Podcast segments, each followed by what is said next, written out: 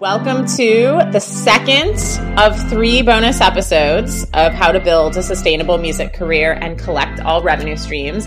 I'm your host, Emily White, and I'm so excited to have Nomi Alicia as our guest today. Welcome, Nomi. Thank you. Hi, Emily. Hi.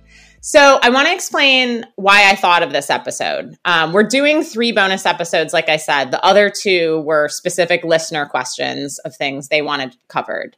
Um, but you know, we I I don't I, I obviously don't want to call this person out, but like we hired a crew member for one of our artists this year um, that didn't work out, and it was someone that was qualified, um, you know, didn't have touring experience, and they were doing a ton of overthinking, um, and that was kind of causing some problems. And I also remember uh, this is a little different. Um, but someone saying, "Hey, I know this, you know, young woman who wants to be a tour manager. Um, can I put you in touch for advice?" And I, I said, "Of course." And um, and the young woman said, "Yeah, I guess I'll just suck it up for a while and do merch." Or I was like, "I love merch. Like merch is so important." And um, and also, and I'm sure you run into this too. Like I meet so many students that want to tour. Um, and I taught a tour management. Actually, yeah, you were part of that panel. I taught a tour management workshop at Hofstra, and it was like feels weird to say about a class, but like it was sold out.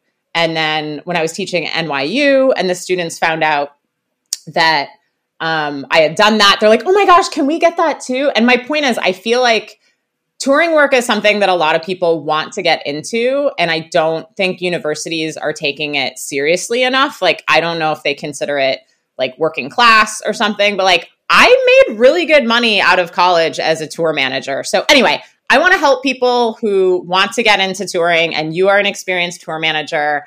Um, so that's what I wanted to talk to you about today. So thanks, thanks for being our guest. Yeah, my pleasure. I wanted to tell you that I was that student that wanted to tour, uh, and I remember asking every single one of my professors being like, "This is what I want to do. How can I do it?" And a lot of them at NYU, um, where I did the music business program, were just like, mm, "Yeah, I don't know about this." Um, except for one professor, he taught this class called concert business, and he was just like, "I got you," and he put me in touch with a local production manager. Um, and that's how I started my production work. I was literally his intern. I remember doing accounting class from like 8 a.m. to 10 a.m. and then being in New York City venues from midday to midnight almost every single day. I love that. Um, where are you from originally? Yeah, of course. Um, so I was born in Israel. I grew up in Bucharest, Romania. Uh, and then I moved to New York City for NYU and lived in New York for 10 years while I was touring. I'm currently speaking from Durham, North Carolina, where I go to grad school at Duke. Amazing. So did that um, did that concert industry or I forgot the name of the class, but did that professor help get you the internship at Bowery Presents or how did that happen? He just connected me to uh, one of the production managers, Tony Melchior, um, and he introduced me in an email. And Tony was like, "Come to the Beacon," and I rolled up, and he's like, "Are you sure you want to do this?" And I was like, "Yeah, of course I want to do this." Uh, he's like, "All right, well, come to this show," um, and that's how I started working uh, a couple days a week um, as a runner.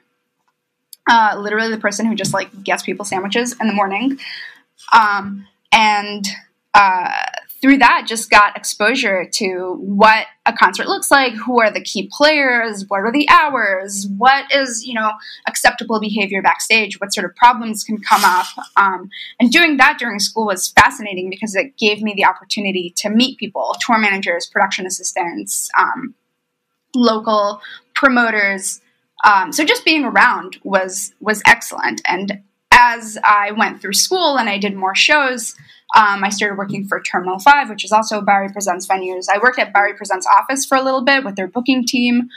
Um, and my thing was, I really want to tour. So I told everybody, I want to tour. I want to tour. Do you know of any openings? Um, and just made that super known. Um, so when I was finally graduating school, I was ready to hop on. And another tour manager who I've met working as a production assistant kept in touch with me and was like, okay, we're ready. Like, we need a production assistant and a merch person, which was the first thing I did. So don't worry if you have to start up merch. Um, and, uh, and that's how I got my first tour. by being present and being persistent. I love that. So when um when the Beacon theater person said to you like are you ready for this like like what specifically did you or your professor say you were interested in because obviously you were working on the venue and the concert promoter side in those early days but you were just like I want to get into touring and live shows or like do you remember was there a specific thing that you said? Um I was particularly interested in in in the production elements and more of the technical elements. How do you put together a show? How do you get everyone? What are the different roles? Um, and and how do you you know I sort of looked at it as an engineering problem. You have like sound and lighting and staging and the artists and um, travel and all of the logistics and the operations. That's what really spoke to me at the time.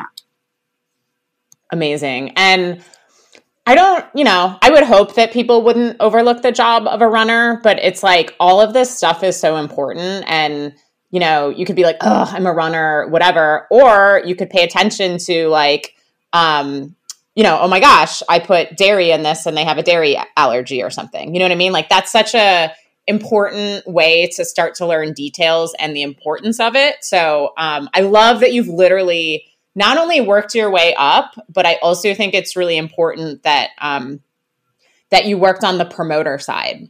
Um, yeah, the, totally. The um, some of the first because I used to tour manage, and some of the first crew people I hired all came from the Paradise Rock Club in Boston, where I was going to school, and I ripped ripped tickets and did the guest list, and so those were the production people I, I knew, so I hired them.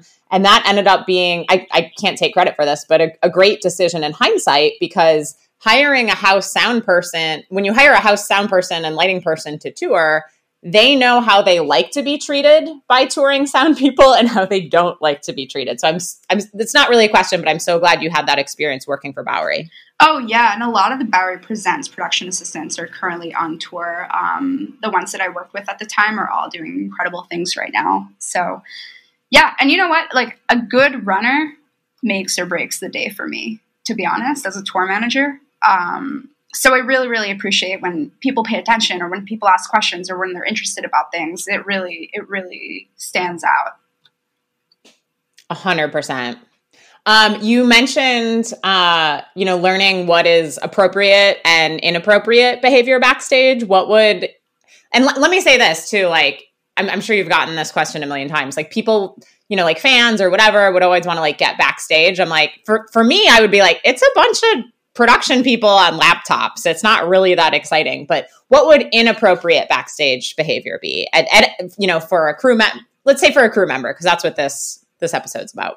For a crew member, you know, I think you have to remember that this is a working area. Uh, there's so much. Uh, allure to backstage, right? It's parties, it's free beer, it's free pizza, it's the artist, it's whatever. So, you know, anytime anyone comes in with that attitude, it's just really distracting because we're all trying to work and often we don't have time or space. Sometimes my production office is literally like with the artist next to me and so um you know, I really try to keep the area clean and quiet and respectful because touring is hard. It's hard on the artist, it's hard on the crew. Um, so trying to make it feel like home instead of party zone is critical.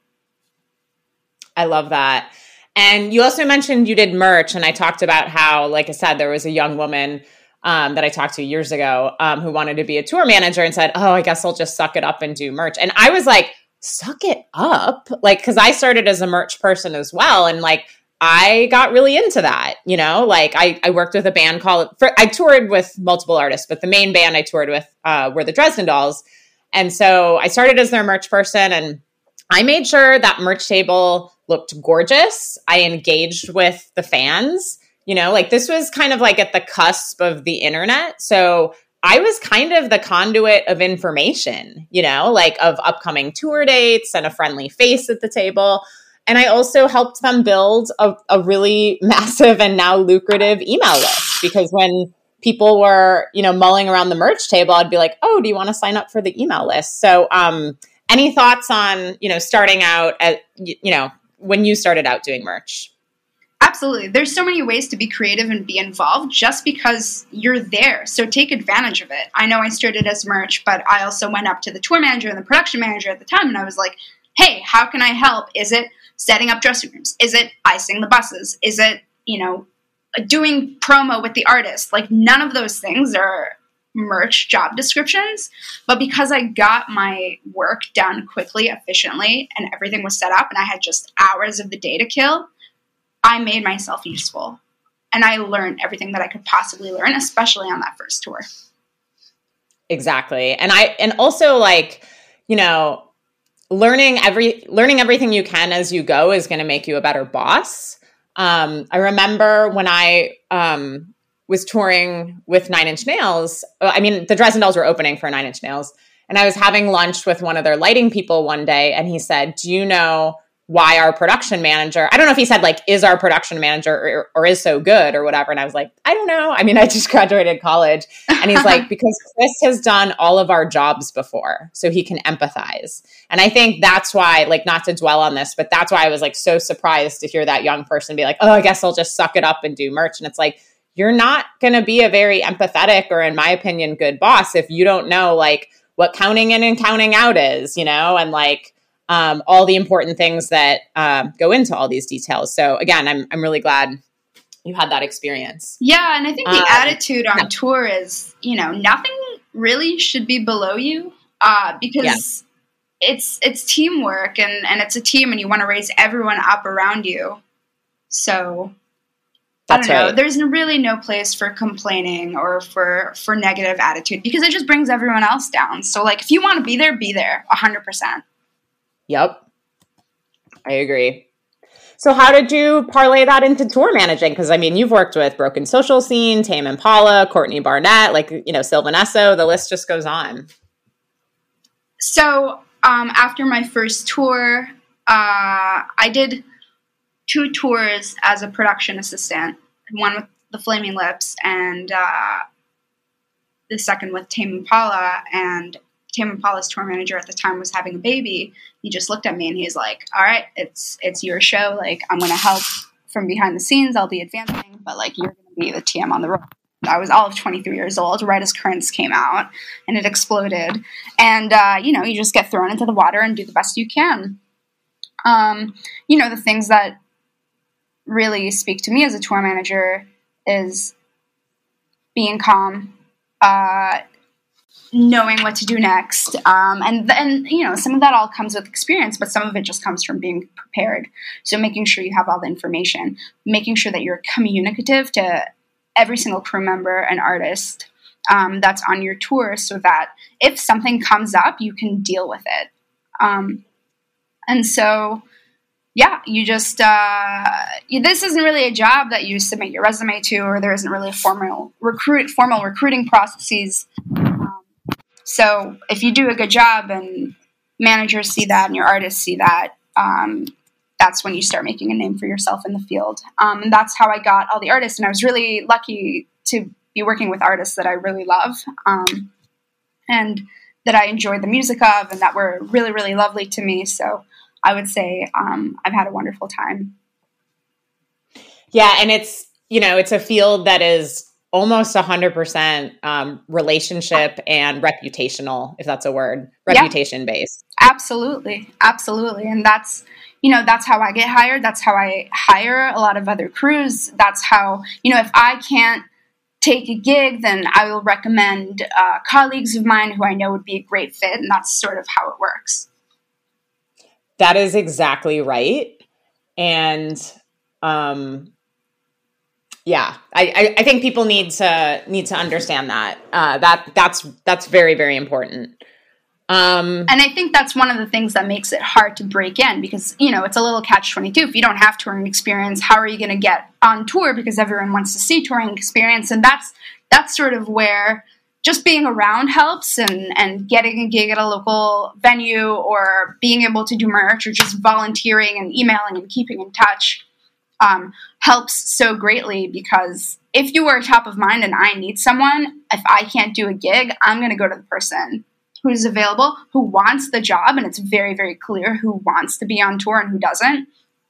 um, and who I can trust to do a good job. Because at the end of the day, it's also my reputation. If I recommend you, Emily, and you do a shit job, then you know no one's going to come to me for recommendations anymore. Exactly, and um, yeah, it's it's it's a very supportive um, like group and scene. The you know the touring crew world. I think makeup artists are like that too. Like whenever like a makeup artist can't do something they're, they're always like oh this person's great. Um so why don't you define uh, a tour manager and and what your job was a tour manager i would say leads the planning logistics and execution of a tour um, and i really separate that into three distinct steps. So the first being advancing, the second being actually on tour, and the third being reconciliation. And so uh, advancing would be just doing all of the booking, making all the decisions, all of the budgeting for the tour. Where are we going? Where is our first city, and how are we going to get to our second city? What does the artist want the show to look like? Is the artist really wanting like a beautiful light show or are they just okay with like house sound and lights what does that mean for staffing how are we going to make this show both efficient and profitable um, and so that's what advancing is and it's you know booking tour buses to hiring crews to making sure that we have the right equipment to um, co- uh, communicating with the venues on what time are we loading in what time are we loading out um, and, and doing all the scheduling, making sure that everything is ready for the tour to begin. So that's advancing. All of it is done from home. Um, and then while you're on tour, basically what you're doing is supporting the crew, supporting the artist, making sure that everything goes according to plan. Um, and then after the tour is done, the reconciliation of it all, making sure that you know we didn't go over budget, doing all of the receipts and accounting, working with the business manager to make sure that everything is well and accounted for. Um, I think that more or less uh, you know nails the the technical role of, of a tour manager. And then throughout this entire process, you're also meant to be, you know, the person that deals with any issues and troubleshoots anything that happens on tour. The person that just takes care of things if something goes wrong, whether it's you know, uh, physical, technical, emotional, someone's having a bad day, I think a lot of it is making sure that you can see these problems ahead of time and dealing with them. Oh my god. I mean, first I was going to be like that's it? That's all, you know, like cuz that's like it's ridiculous. I mean, you just you just described like a 20-hour day, of course. But then I'm mm-hmm. also like having my own memories um you know, when you're talking about the emotional part, I re- I mean, I'm probably going to give away who this is, but I, I want to be like respectful about stuff. Um, but some of this is public. Um, we did have an artist streak at Glastonbury once and um, kiss Conor Oberst during Bright Eyes set. Um, oh my god! Bright Eyes set was this is a long time ago. Bright Eyes set was not going well. I think Conor may have been drinking, um, and by not going well, um, I actually don't have it. It has nothing to do with music. He was on the John Peel stage and insulting John Peel, who had just passed away, which is not what you do in front of an English audience. Um, so yeah. So anyway, I the next day I had an artist staring at staring out the window, just saying, "I want to go home. I want to go home. I want to go home." And we only had like three more days. So I had, I mean, like, obviously, if someone totally wants to cancel, like, they want to cancel. But I just was like, you know, it's three more days. Like, I'm here for you. Like, we can get through this.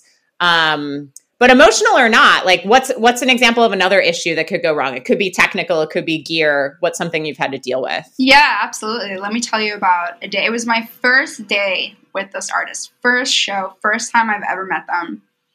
And one the gear was late for load in two some of our gear just stopped working. Some of our rental gear just stopped working on stage during soundtrack soundcheck and um, zapped our bass player who my gosh. got injured and then found out that his dog died. Oh, literally on the same day. Terrible. Um, you know, you just get things from complete left field.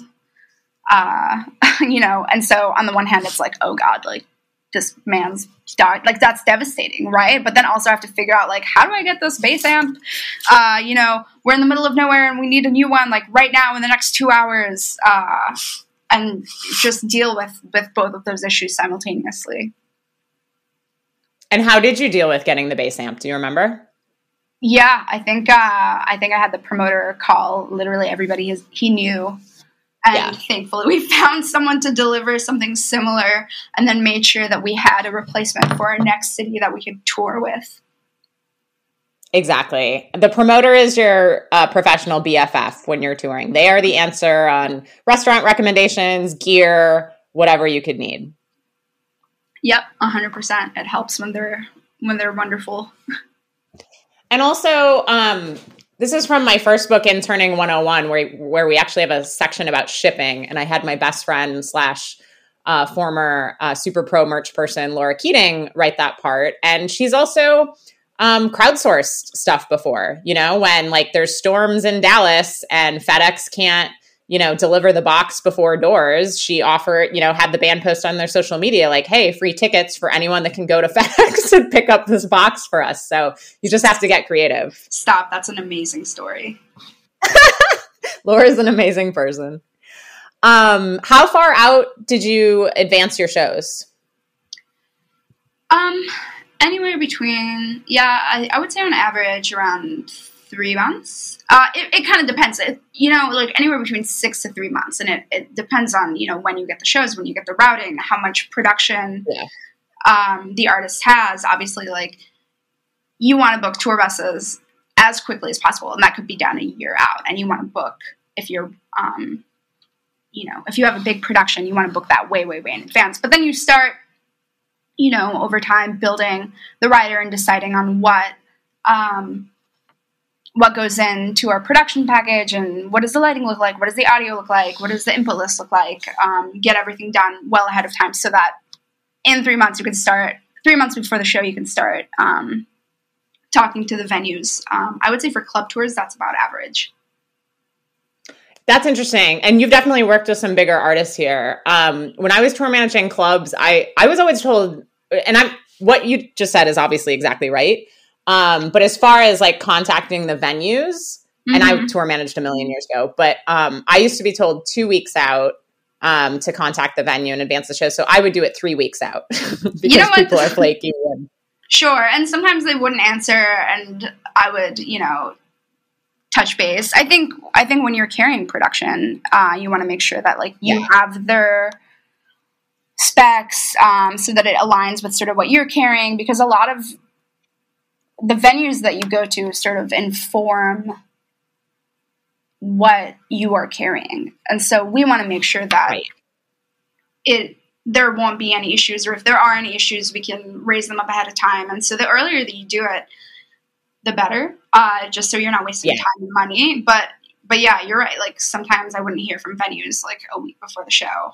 Um, and that's fine. Right. I mean, sort of at that point, you're like, okay, well, I have if I can get to 80% of what I need and sort of the timeline that I want to have in my head, um, then I'm golden. Sure.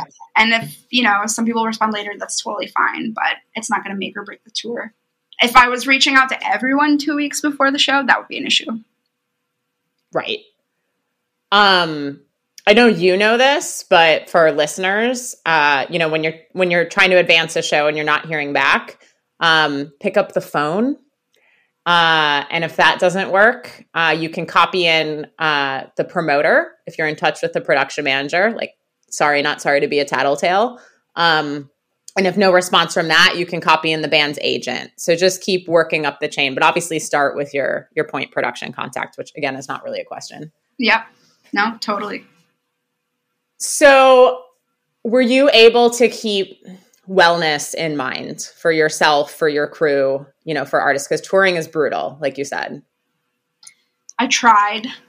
It can be difficult, um, especially on those tours, like entire summer tours, where you're just grinding it out for three months at a time and you're in festivals and there's no showers and there's no personal space. Yeah, as a tour manager, you have to keep wellness in mind for yourself and also for your band and crew. If you're not doing well, then you definitely can't see if anyone else is being unwell. Um, so the way I handle it is I, this is going to sound crazy, but I need at least eight hours of sleep a night. Like, and I try. I sleep nine hours a night, so preaching to the choir over here. Try my best to make it happen on tour. Um, whether that's obviously sometimes it can, but you know, going to sleep early, waking up early when you can, for me, I found makes a huge difference. Um, being active, even if it's just you know, taking a walk around the block. Um, anytime a venue has windows in the production office just makes my life.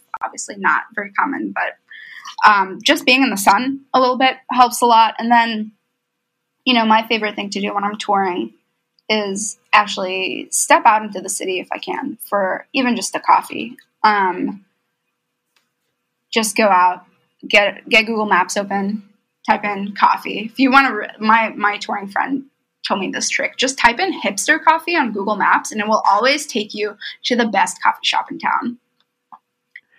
Amazing. Um, and, um, and just yeah, go, go out, whether it's by myself or if I take out, um, you know, maybe one of the crew members, maybe one of the band members, make some intentional time for one on ones on tour to just be like, hey, how are you? What's going on? What are you worried about? What, what's going on well? Um, having, uh, you know these talks are really helpful for everyone to make sure that they feel heard um, super important i freaking love that that's amazing i don't i mean maybe that gets done more often than than i think but that's that's a that's really important you're right mm-hmm. that's great um, amanda palmer and i used to there's somewhere there's photos of us doing yoga like all over the place like you know, parking lots next to buses. Like, so you can take a yoga, you know, in venues, of course, you can take a yoga mat anywhere. So that that's a pretty, pretty easy one. Mm-hmm. Yeah. Yoga mat, a ball, like a basketball. Um, we just pass around. Uh, what else did we carry around? Not physical. Or a soccer ball. Or, or a soccer ball. Yeah, totally. Um, we would carry, sometimes we would carry like a, a grill. and instead of eating catering or like going out, we would just go to the store and buy, um, you know, meats and veggies and literally just grill outside. And that was a lot of fun because it gave people something to do and it also gave them a healthy meal. I love that. That's awesome. So, how do you hire crew members and and what is the process? So we talked about this a little bit, but let me preface this by saying, and this is un- unfortunately kind of what inspired this episode. Again, we'd we'd hired an, an experienced sound person who had not toured before, and they had a lot of questions, which was fine. That that again were like overthinking questions, and this is actually something I learned from my best friend Laura, who I talked about.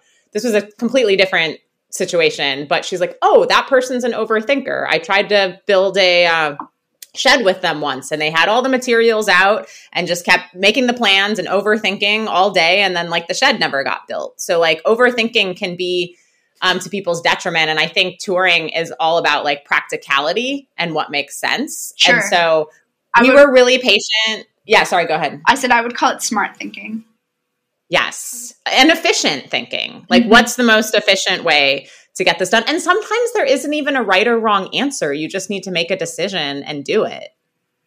Mm-hmm. Um, but yeah, so we had this person. Uh, we were re- we were really patient, really supportive because like we're all obviously all about educating, and we thought everything was great. And and like the day this person was leaving for a tour, they were like, "Okay, pulling out of the drive." Like emailed my business partner and said, "Okay, I'm pulling out of the driveway. So excited! Here's a here's a ten page contract for my work doing sound." And my business partner was like, "Excuse me." And I know that not everybody has the big picture in mind, but if if if Melissa is a manager is managing, say, I was going to say five artists, but we we can even say three artists. And let's say each of those artists have five crew members is she going to be reviewing 15 contracts? And she's also not an attorney so does that mean the artist has to hire their attorney this person like just way too much overthinking and i was like go out there do a good job and then we can recommend you to more for more things. Um, that's how this works. So um, yeah so how do you hire crew members and what is the process? Oh, wow, that's that's a hell of a story. Um, the way I hire crew members, is the first thing I do if I need to hire someone is uh, look is ask for recommendations, whether that's from artists that are similar in genre and style, or managers from the same management companies, other tour managers, production managers. If I'm hiring a front of house engineer, normally I'll go to my favorite front of house engineers and be like, "Hey, I'm hiring for this. Can you recommend anyone?" Um, and between all of those people, normally something something comes up. Um, that's how I hire people. As far as you know, looking at resumes, the I've gotten so many resumes that are just like full of garbage, right? They have like your yeah. photo and your life story. I'm just like, no, I just want to see like where you worked, who you worked with, how yep. long you worked with these people, and um, like a reference or two, and that's it. Should be one page, no more than that. And it sort of gives me an idea, especially if I am familiar with the artist and I'm familiar with the management and I know what venues they play. Like, what is the scope that you're able to handle? Um, and so normally I would schedule a phone call with the potential um, crew member. I would, you know, ask them about their history. I would ask them if they had any questions. I think you're right. Like seeing what questions other people have is very, very informative.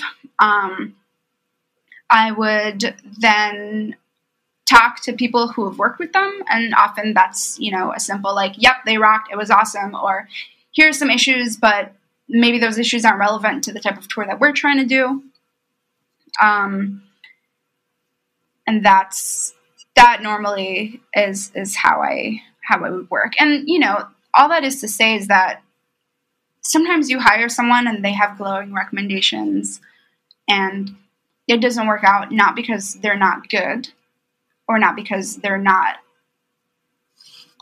you know a good sound engineer. Sometimes they just don't fit. Um, sometimes it's yeah. because it's such, and, and that's happened to me. You know, like I came on a tour and I was clearly not the right fit for that tour, and I, I had to leave. And it's not, you know, you just can't take these things personally. There's a lot of turnover in touring, like a lot of high, there's high turnover mm-hmm. in touring, um, and you sort of have to realize that not every artist works the same way. Not every tour manager works the same way. Um, different you know, tours function differently. And sometimes it's just your personality. Sometimes it's the way that you work. Sometimes um, one thing can work well for one tour and just like be disastrous for another tour. Sometimes you don't realize until you're actually touring that, like, hey, my skill set is not what this tour needs right now. It needs actually like X, Y, and Z. And we didn't figure this out until we were literally on the bus.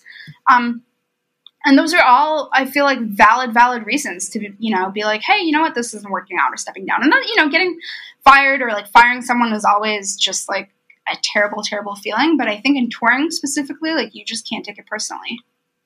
No.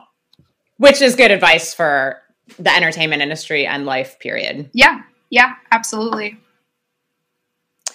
Um, and then also just to like again reiterate what we keep saying, it's like so this person did eventually end up we had we had you know had to leave the tour, and so I text I, I should have texted you.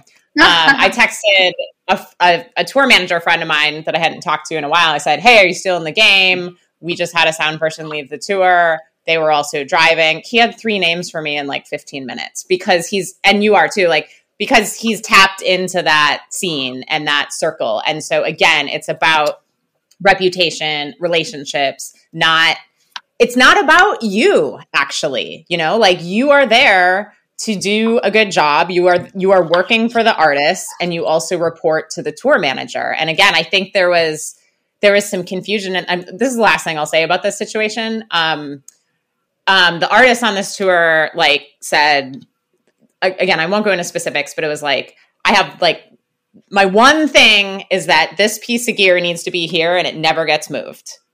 And it ended up getting moved and the tour manager by this crew member and the tour manager talked to the crew member and the crew member's response is, "Well, that's not how I would have done it." and it's like and I, I, you know, and it's interesting because I'm like having flashbacks um, to my touring days. I mean, I, I had amazing crews for the most part, but again, like you, I was very young, and we brought on an experienced lighting designer um, who's not Jeff Maker, that's going to be on later in this episode, who was older than me. And just really condescending, really disrespectful, and it sucked, you know? So, you know, hierarchies, especially in touring, I think, don't exist for power structures. Again, they exist for efficiency because you're trying to get things done. So, what is a good crew member and what is a not so good crew member? I think a good crew member is someone who is engaged first and foremost, who wants to be there. Um, someone who knows their job and who knows their space and who knows their lane. Someone who is able to interact with the other crew members, the tour manager, and the artists, and the local crew um, just efficiently, respectfully. Um, someone who just, I like to say, gets their shit done. Someone who is communicative, I think. If there's issues, I don't want to hear it third hand. I want you to come directly to me and be like, hey, this is oh, what's yeah. going on. Can you fix this? Mm-hmm. Because mm-hmm. honestly, like, uh, I just don't have the capacity for like bitching on tour. Yeah. Um, and I think a good crew member is someone with just like a good attitude. If something goes wrong, which inevitably will, if something, you know, just being like, okay, you know, this happened and like, here's how we can solve this. Um, and finally, someone who is willing to within reason, you know, just jump in and solve things. Even if yes. it's not your even if it's not your job. Even if, you know, you I think teamwork is so so so important. And being able to work as in a team is so mm-hmm. important. It's such an important part of being a touring crew. Um, and so, you know, you asked what a not so good crew member is like, you know, someone who doesn't do any of those things, right? Uh, yeah, yeah. I've I've worked with phenomenal engineers and designers who are just a pain to be around, and it's like, well, you know, sure. you're yes, it sounds amazing, but but it just you just suck the soul out of this tour, and I don't want to yeah. be around you. Um, and so, you know, I think that sometimes it's a balance of being a good person, being easy to be around, because it's not like you're able to, it's not a regular job when you just check out at 6 p.m. and go home and you're like, man, chef from accounting, like, fuck that guy. Um, you're with these people all the time. You're sleeping with them and eating with them and hanging out with them and working with them, and there's just no break and there's no privacy. Um, so I guess to top this off, it's it's just really a balance between all of these qualities that make a great crew member. Yeah, and again, I mean this I talk about this when, you know, teaching people like how to get support slots, like artists and stuff. Like people want to tour with people they like, whether it's crew members or artists. And again, with with the kind of different roles, like um, you know, you're there to take care of the artist. And in turn, the artist is going to take care of you for the long term. You know, so if, if you're being a diva or you're sending 10 page contracts, even though I know that was well intended, like that person clearly thought they had to like protect themselves. But it's like, no, you're making this a pain for a man, for the manager, for the artist.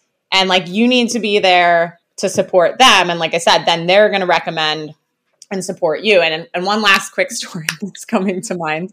I was on a big tour and, um, you know, the band I was tour managing was opening and we had a sound person um, that was definitely a diva. And um, the sound, you know, I walked in, it was, it was like a, an arena. It was a huge, huge, huge venue. And our sound person was yelling at the band and saying, this is my sound check. And I remember seeing the headlining artists crew, which included like Radiohead sound person, just being like, oh my God, you know, and literally I remember like one of the musicians just like sinking behind the drum kit, you know? So again, like you are there to support the artist. And if you do that, like we keep talking about, you're going to get more work, you're going to have a good reputation. And that's how this stuff works. Sure. Um, and you know, at the sort of defense of this person who sent you a contract, I feel like you should always yeah. you should have a contract. You know, maybe not like right as you're pulling out of the driveway, but uh, there's been a lot of you know exploitative incidents in touring. A lot of you know there isn't hr you don't have hr to complain to so you really Right. do you i think that you know it's important to know how much you're worth what you're worth what you can deal with and be able to stand up for yourself against you know managers against agents against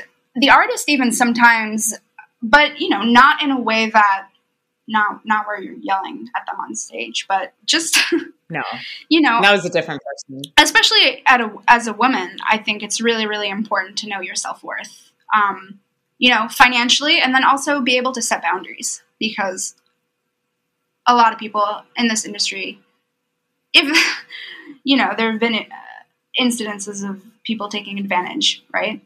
That's not unheard, that's not unheard of. Yeah. So I At the same time, when we had to let this person go, and I contacted a tour manager friend and said, "We need a front of house slash driver. Here's the rate." Like that was almost all the information they needed besides the routing. Sure. You know what I mean? So I I agree with you. It's like get it in writing. Agree to like this is the rate. Um, this is the per diem I'm getting on top of that. This is the routing. You know, like I'm getting paid this this much for advance work. Absolutely agree to terms, but you don't need to send a record company length contract when you're uh, doing sound and driving, in my opinion. I wouldn't even know where to get that, to be honest. right. Exactly. So, why did I retired from tour managing at 23? Um, why did you stop tour managing? I am currently pursuing my MBA at Duke University's Fuqua School of Business. Um, so, you know, COVID half forced retirement. But at the same time, I just felt myself interested in other things, um, wanting to do more. I looked at people 10 years my senior in the role, and there wasn't much else that they were doing. Like, yes, you could work for bigger artists, bigger productions. I felt like I sort of mastered and hit the ceiling of the work that I was doing. And also that my values kind of shifted. Whereas when I was younger, I really wanted to travel and I wanted to work internationally, and um, I kind of just missed my bed. Uh, honestly. yeah. And so I was looking at a way to transition out. Business school seemed like an incredible opportunity where I can strengthen some strategic skills, um, learn from other industries. It was never my intention to leave music at all. I wanted to take a step back, um, surround myself with people that weren't agents, artists, and labels, right? Um, my colleagues at business school work in the energy field. They work in nonprofits. They work in banking. So taking best practices and learning from other people and bringing those back into the music industry was really something that um, I was interested in. Um, at the time, this was God, uh, January 2020. So before COVID is when I applied to business school. Amazing. I know. And I was like, you know, uh, we'll see what happens. I have a lot of dates coming up. I have massive tours. It would be, you know, maybe uh, I'll apply, but I'll defer and we'll see how the year goes. And then March hit, and I remember this so vividly because March 14th, every single one of my clients called and they were like, well, so we're canceling the entire tour. Everything is canceled. All the dates, hundreds of dates, just canceled. And I was like, oh God, what am I going to do? And 10 days later, Duke called me and they were like, you're in. Uh, I was like, okay, well, I guess I'm going to business school now. Um, and That's so, incredible. yeah, it's been strange. It's been very interesting. Like the growth has been phenomenal, both personal growth and professional growth. Um, but you almost shed an identity. Um, you know, I was Nomi, tour manager, worked in the music industry. Um, suddenly I'm surrounded by people. Like I had to explain to someone who Tame Impala was, and I was like, oh God, this is Weird. a That used to be that was like the center of your universe. Exactly. Um, Yeah.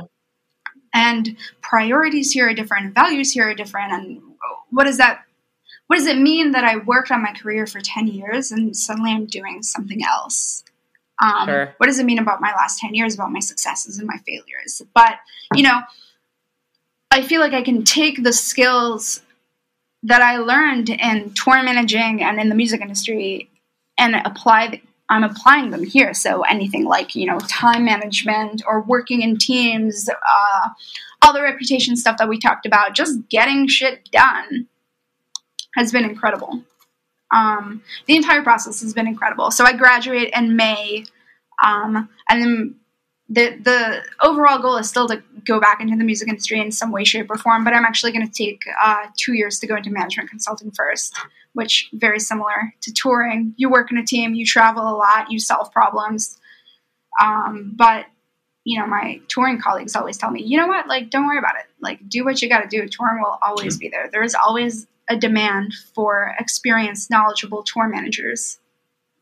Um, so I guess this is my hiatus. That's right. And the first part of your sto- of why you stopped literally mirrors mine. And um, I mean, when I started touring, I like I said, I started doing merch. I literally like grew up professionally with the Dresden Dolls, and um, I mean, when I was, you know, when we were on that Nine Inch Nails tour, like that literally was the day. Like we were at Coachella starting a three continent tour with them. I did graduate, but the day I was supposed to walk in my graduation ceremony, mm-hmm. and like I was in tears on that tour bus the first day. Like the band had new business managers, they were demanding all these spreadsheets. Like I was dealing with a million things, and then within three years, I wasn't challenged by it anymore. Um, and and and and again, I had the same motivations of like I, I want to travel, I want to go to all these festivals, like this is what I what I want to do. And then um, I, I know I have a journal entry a few years later that I, I'm sure I wrote in a bus bunk just saying, I just want to be alone. I just want to be alone. I just want to be alone. So that reminded me of your of your bed thing. Sure, but you know what? Like I miss it a lot. I miss the people. Sure. I miss it is a challenging career where you think on your feet all the time and it is creative in ways that you know many things aren't. And you're not the artist on stage, obviously, but you're the one putting it together. So there's a great sense of you know intrinsic value and motivation that comes along with being a tour manager like i wouldn't trade these last 10 years for anything i think it was i've met the best people and i've had the most amazing experiences um and for me it was just i was ready for something new and i wasn't really sure what it was going into business school but i'm super thankful that business school gave me the opportunity to expand my horizons and explore different things and see what works and also see what doesn't work for me. And I think that, you know, people say life is short. It's like the longest damn thing there is. Um, I'm excited to learn and be moving and grow professionally, personally. Um, I will always love the music industry, and I don't think that I could ever truly tap out of it. It's kind of like Stockholm syndrome, You're, right?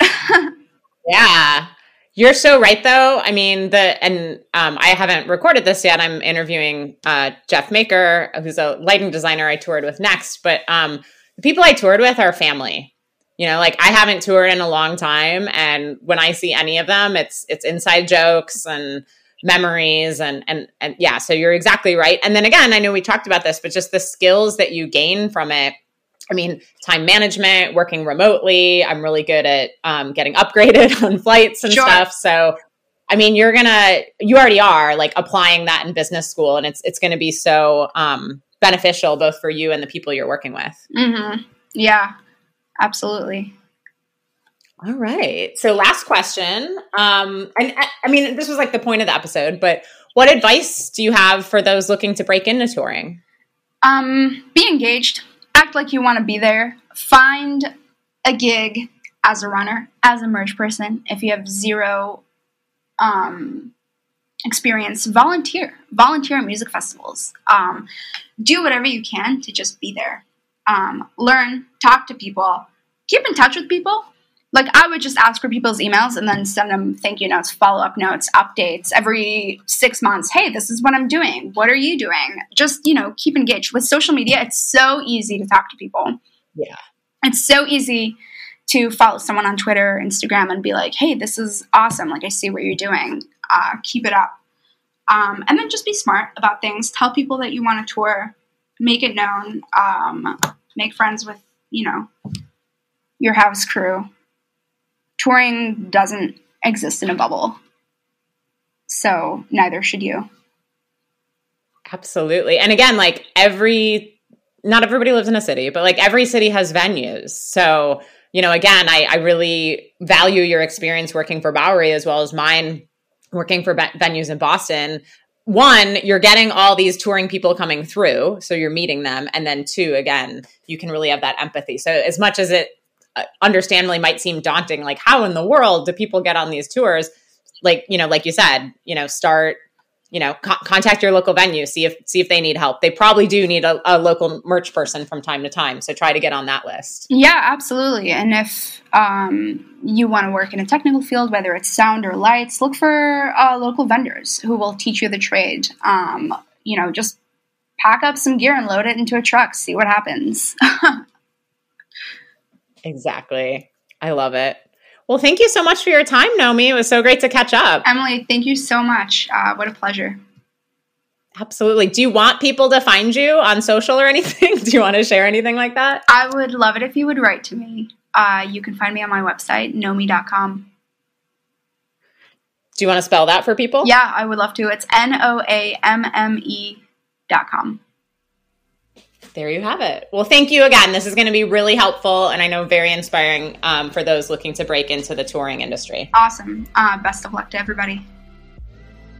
All right. Well, that is a wrap for the first half of this episode. Stay tuned where I'm going to interview uh, award winning lighting designer Jeff Maker, who's toured with All Time Low, the Dresden Dolls, and I haven't talked to you in a while, so I'm very excited to catch up with him. Uh, so, again, stay tuned for that. And thank you again, Nomi. Hello, and welcome to part two of this special bonus episode How to Be a Touring Crew Member. And I'm so excited to introduce my dear friend, Jeff Maker II. How are you doing, Jeff? Hello, how are you? I'm great. Awesome.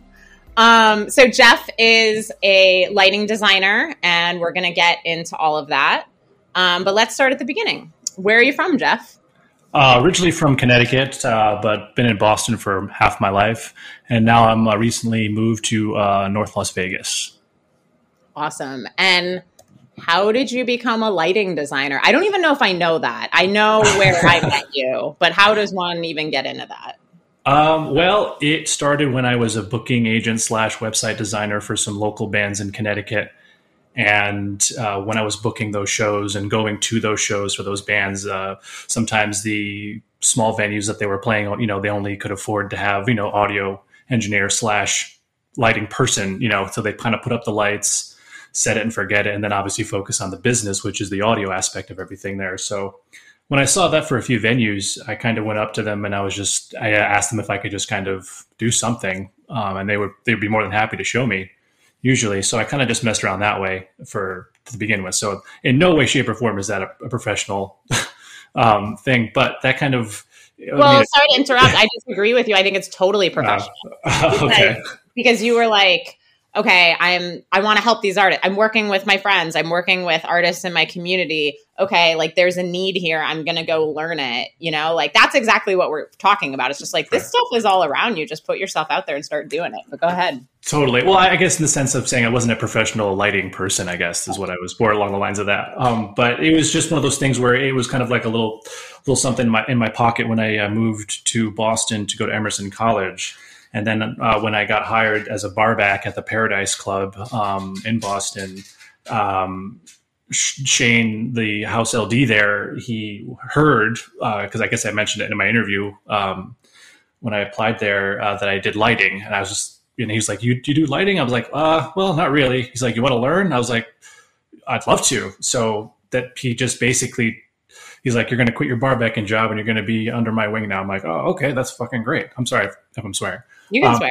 All right, great. Um, so, uh, so he he trained me at the Paradise, and then I'd, he'd give me my own shows when I wanted someone to you know fill in for him, and then then Axis uh, in Boston as well. Their LD uh, left, and then uh, David Hughes uh, audio engineer to the stars he gave me a opportunity at Axis to uh, do lights there and he gave me my own room um, so, but Tim McKenna also he helped me get me in all those venues as as well. So it was basically a group of uh, you know locals who um, opened the door for me or helped open the door for me and uh, allowed me to learn and grow in in something I had no idea I wanted to do until I, started doing it.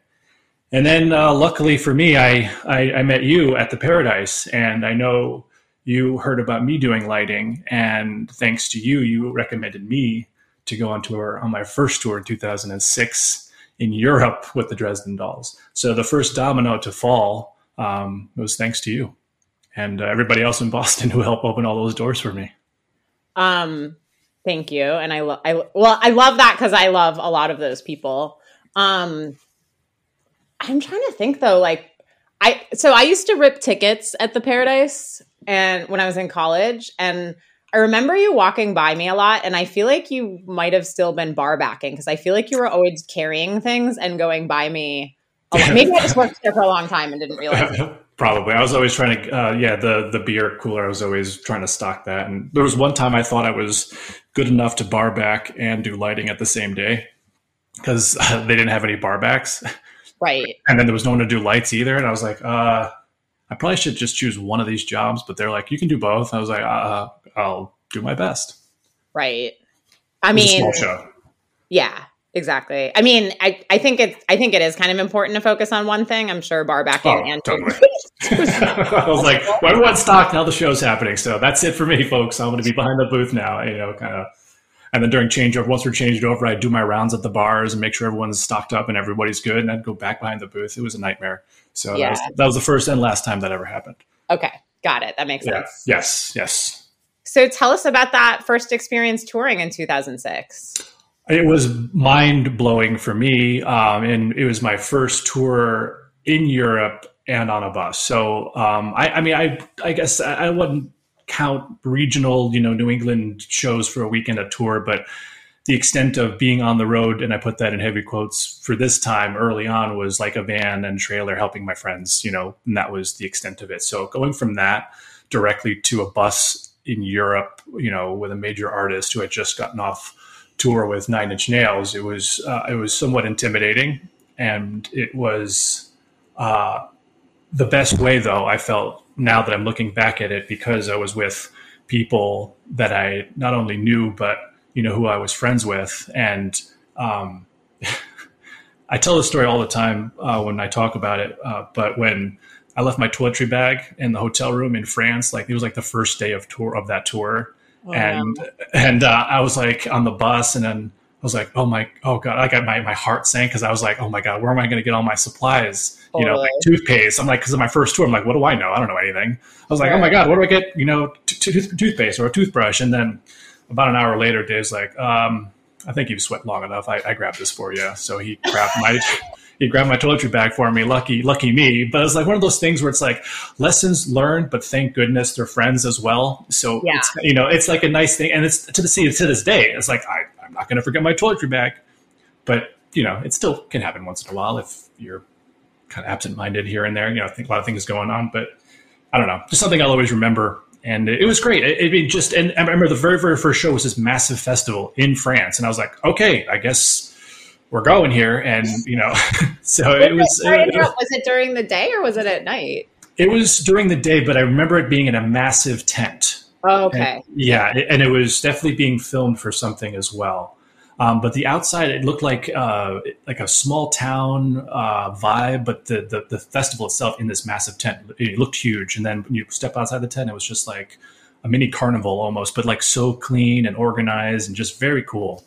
Um, but it was like, man, this is my first show ever, and I, I just blew my mind. I'm like, this this is this is incredible. So it, it was great. I just every every experience I had over there, I was just taking pictures like a tourist and trying to drink it all in because I was like, yeah, I, I, never knew if this would be a normal thing. You know, I was, this, I was like, this could be my one and only time touring. You know, so I, I tried to make the most of it and uh, made a lot of good memories with everybody over there. Oh my gosh, absolutely. Yeah. You know, you you reminded me of something from my first tour, and we were just talking about my first tour um, before before recording. Um, I think you know, and I, I actually feel this way about the music industry across the board. But um, it's okay to make a mistake just don't ever do it again. Right. And sure. so on my first tour with the Dresden Dolls, uh, which I was saying was self booked, it was just myself and a local sound person, and then the two people in the band. Um, they had a college radio interview. It was just a phoner. And I very naively thought, like, oh, I'll remember that.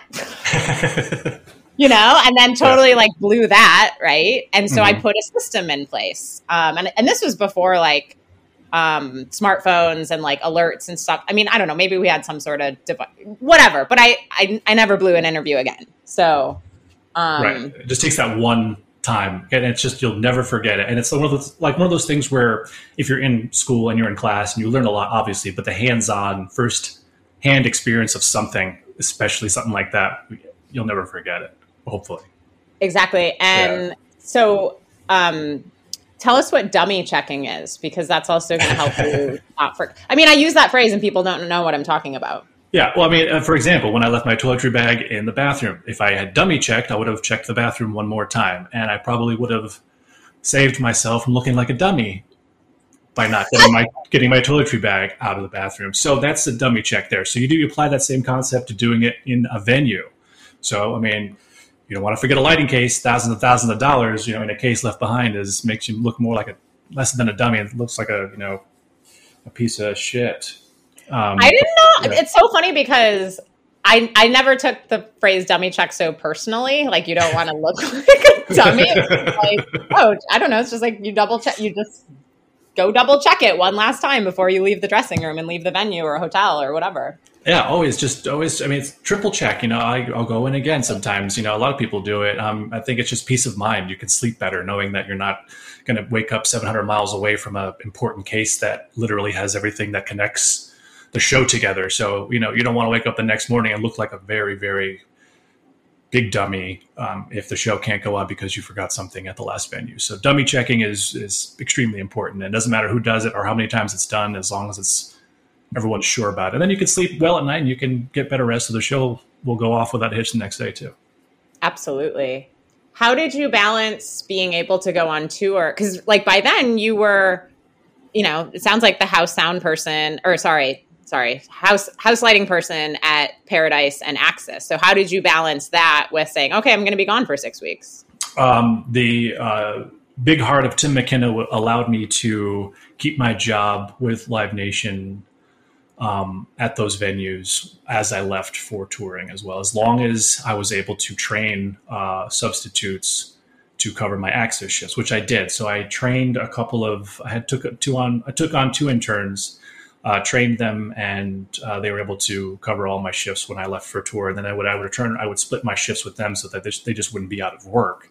Um, but you know, like bigger shows, you know, Tim would want you know certain personnel, you know, on the show. So I'd obviously take them, but um, it was a, it was a balance that way. And uh, most recently, uh, I was still working at House of Blues. I helped them open that way back whenever it opened, like 12 years ago in Boston, where Axis and Avalon used to be. And uh, Tim, he's like, "You want to do the same deal uh, as we've done, where you can leave and then you come back and you do part-time shifts?" I'm like, "That would be great." So he literally left the door open for me. Anytime I could come home, uh, he'd have work for me uh, if I just asked. So um, the balance helped there uh, with his understanding and generosity. That's great. And um, I hope you don't find this offensive, but I asked you to be the Dresden Dolls lighting uh, lighting person. You were um, the first lighting person we ever had, like once because the band was getting bigger, so we could afford that. I asked you because you were the only one I knew. Not offended. right place, right time well, but that's why I'm bringing that up because again, like you know, Nomi and I were talking about this in the first half of the episode. Like this is all about relationships. It's not just right place, right time. It's being there. Like you're sure. down to bar back. You're down. You're down to learn lights at the Paradise. Like I'm psyched to have a ticket ripping job in college. You know, I guess totally. I was out of college by then. Yeah, I, I I had graduated a year prior, but um, I always talk about hiring you and Dave Hughes, who you talked about, who um, did sound for the Dresden Dolls and, and was a sound person and, and production manager, I think. Yeah, yeah he, he, he, was. Yep. Um, I, you know, I, I take no credit for this, but in hindsight, hiring you guys was so brilliant because you were venue production people. So you knew, and I, I, I want you to speak to this also. Um, how you like to be treated by touring lighting and sound people and how you don't like to be treated. Maybe kind of explain that process, how there's an in-house and you don't have to talk too much about sound, but like an in-house lighting and sound person. And then you guys, as the touring people in this scenario, come in and work with them. So maybe talk about that dynamic a little bit. Sure. I mean, you're totally right when it comes to being a house person, then being a house person first and then going on the road. Uh, I think you you have more of a camaraderie and understanding from the get go when you come into these venues, even if it's for the first time or if it's multiple times. You know, the relationship of being a house person, it, the benefits have been amazing. I've made so many friends just being the house person, then coming on tour, and then all of a sudden I'll see touring LDs who do the exact same thing I do, who are venue people, and I come through their venue, and then they treat me just as well as I, hopefully I treated them, you know, at, at the venue like in House of Blues in Boston. So, you know, as the house lighting person, you want to make sure that any touring LD uh, they have the best day possible, um, and just make everything go up correctly, safely, uh, quickly, um, and just make sure they have a great day. And whatever it takes to do that within reason, um, you know, try to do that. And um, I feel like that's a any like any questions they have, like you'd want a patch sheet ready for them. Uh, when they sit down, they want they want to know if there's anything wrong with lighting fixtures, if there are anything wrong with lighting fixtures in the house rig. You know, so you just kind of give them all the information they absolutely need, answer their questions before they ask them, and then they'll just they'll just be like, this person knows what they're talking about. This person knows what I need today, and this person's probably going to be handy to have around, you know, for a question, you know, in general, you know, and then maybe you make a friend out of it, and then you see them on the road, and it just kind of it's this big circle, and you just I don't know, it's great. Have you had any experiences? Probably a little bit more at mm-hmm. Axis, I would guess, because I don't know. I mean, I'm sure you know. Obviously, some artists coming through the Paradise have lighting people. Um, but like, have you had any bad experiences uh, when when you're when you were a venue lighting person when touring venue people come i feel like that's maybe a little more common on the sound side because they're probably to have a sound person first but um, yes absolutely. Um, i mean i, I try I, I don't want to talk about anything too negative but i have definitely had a couple of uh, touring lds come through a venue i worked at. Um, that all I'm trying to, and obviously, was, was, yeah. say, like, what should people not do in that situation? Uh, I had, I had one LD come through, um, and they basically were strung out, and mm. um, they were by themselves. They didn't know their own lighting rig. It tends to happen though, but this right. this is the this is the only LD this particular artist had um, and you know, he may have been overwhelmed. You know, I don't know what he's been going through on the road sure. with this. So you know, yeah, it's, it's easy to say, okay, well, I caught this person on a bad day.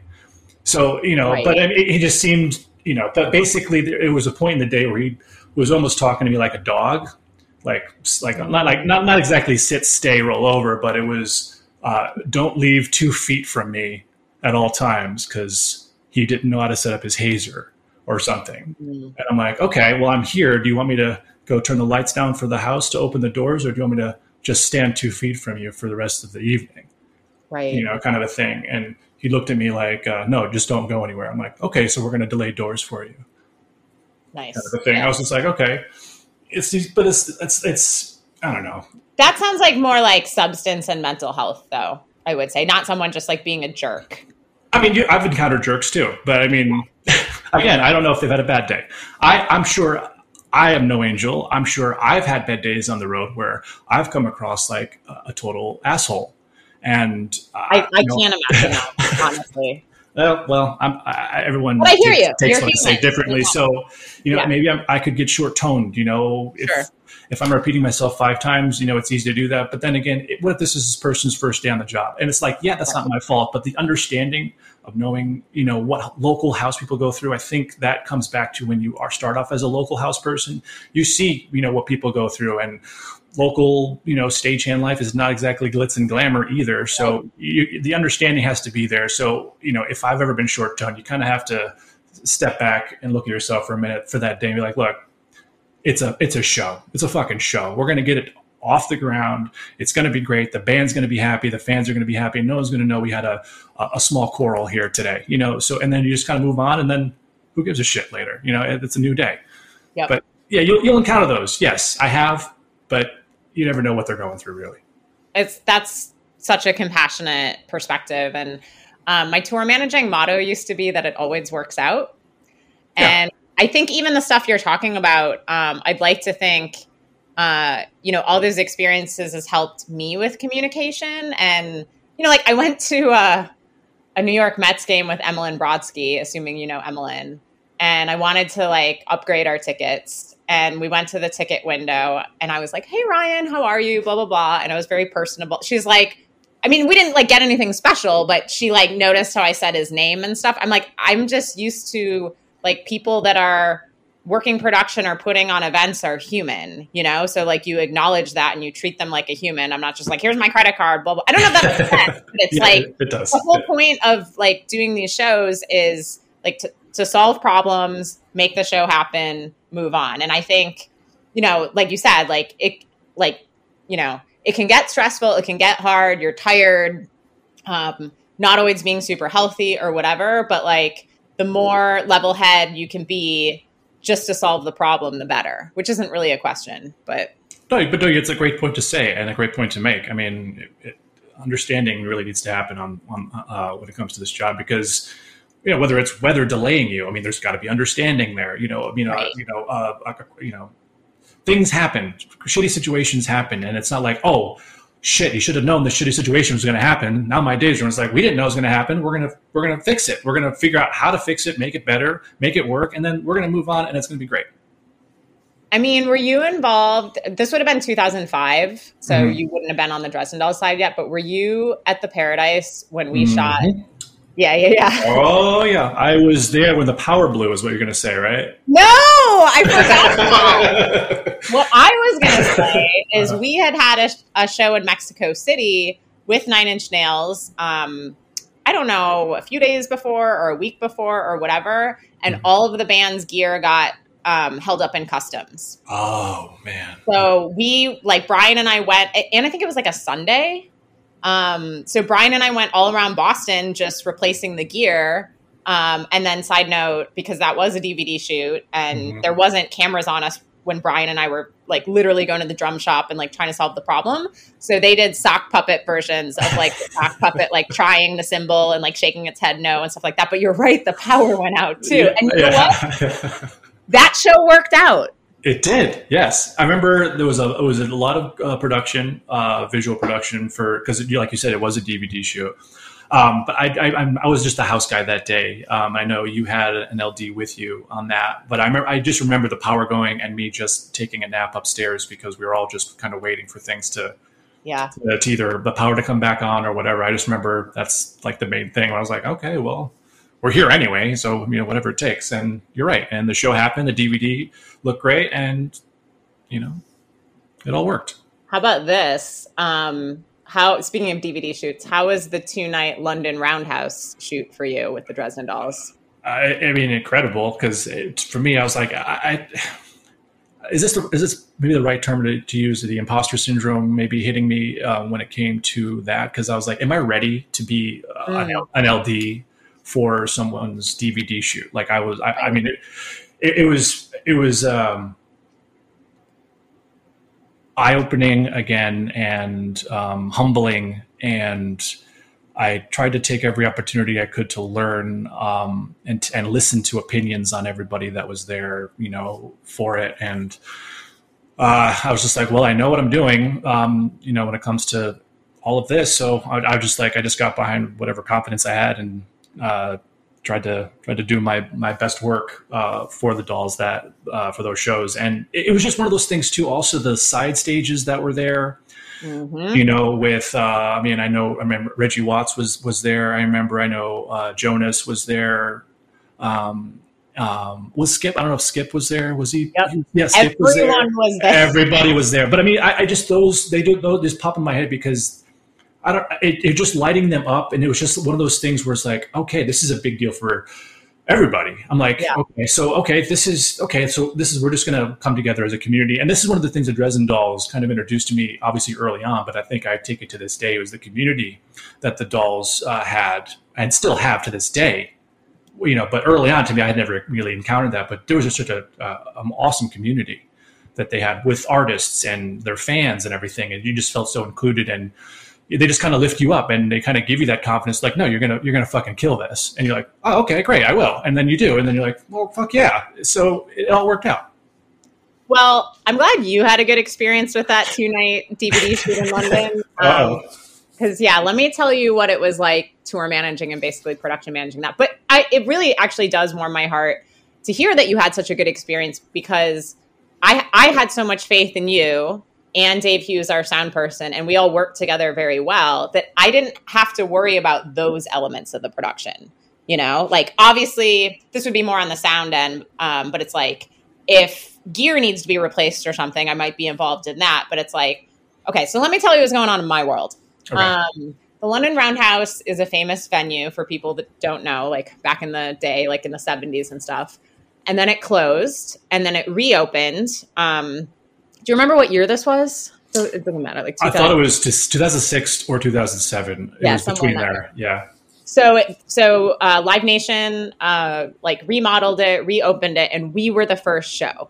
Um, so we had this two night uh, DVD shoot, and in my opinion, and and actually, made, you know, this isn't totally true because lighting didn't go wrong, did did not go wrong, sound didn't go wrong, but in my world, everything that went wrong could have gone wrong. Damn. So, like you said, we had a lot of people on that bill. Um, mm-hmm. You know, I'm yeah. I'm like kidding, not kidding. Like acrobats, you know, like uh, we like, and the venue had a curfew. So I wrote an airtight production schedule. I was like, okay, we're squeezing everybody in. This is how we're making it happen. And I don't like say the curfew is midnight. It's like, okay, wrote the production schedule. I will also add that the band's manager, my mentor, Mike Luba, was not there for a family reason or something.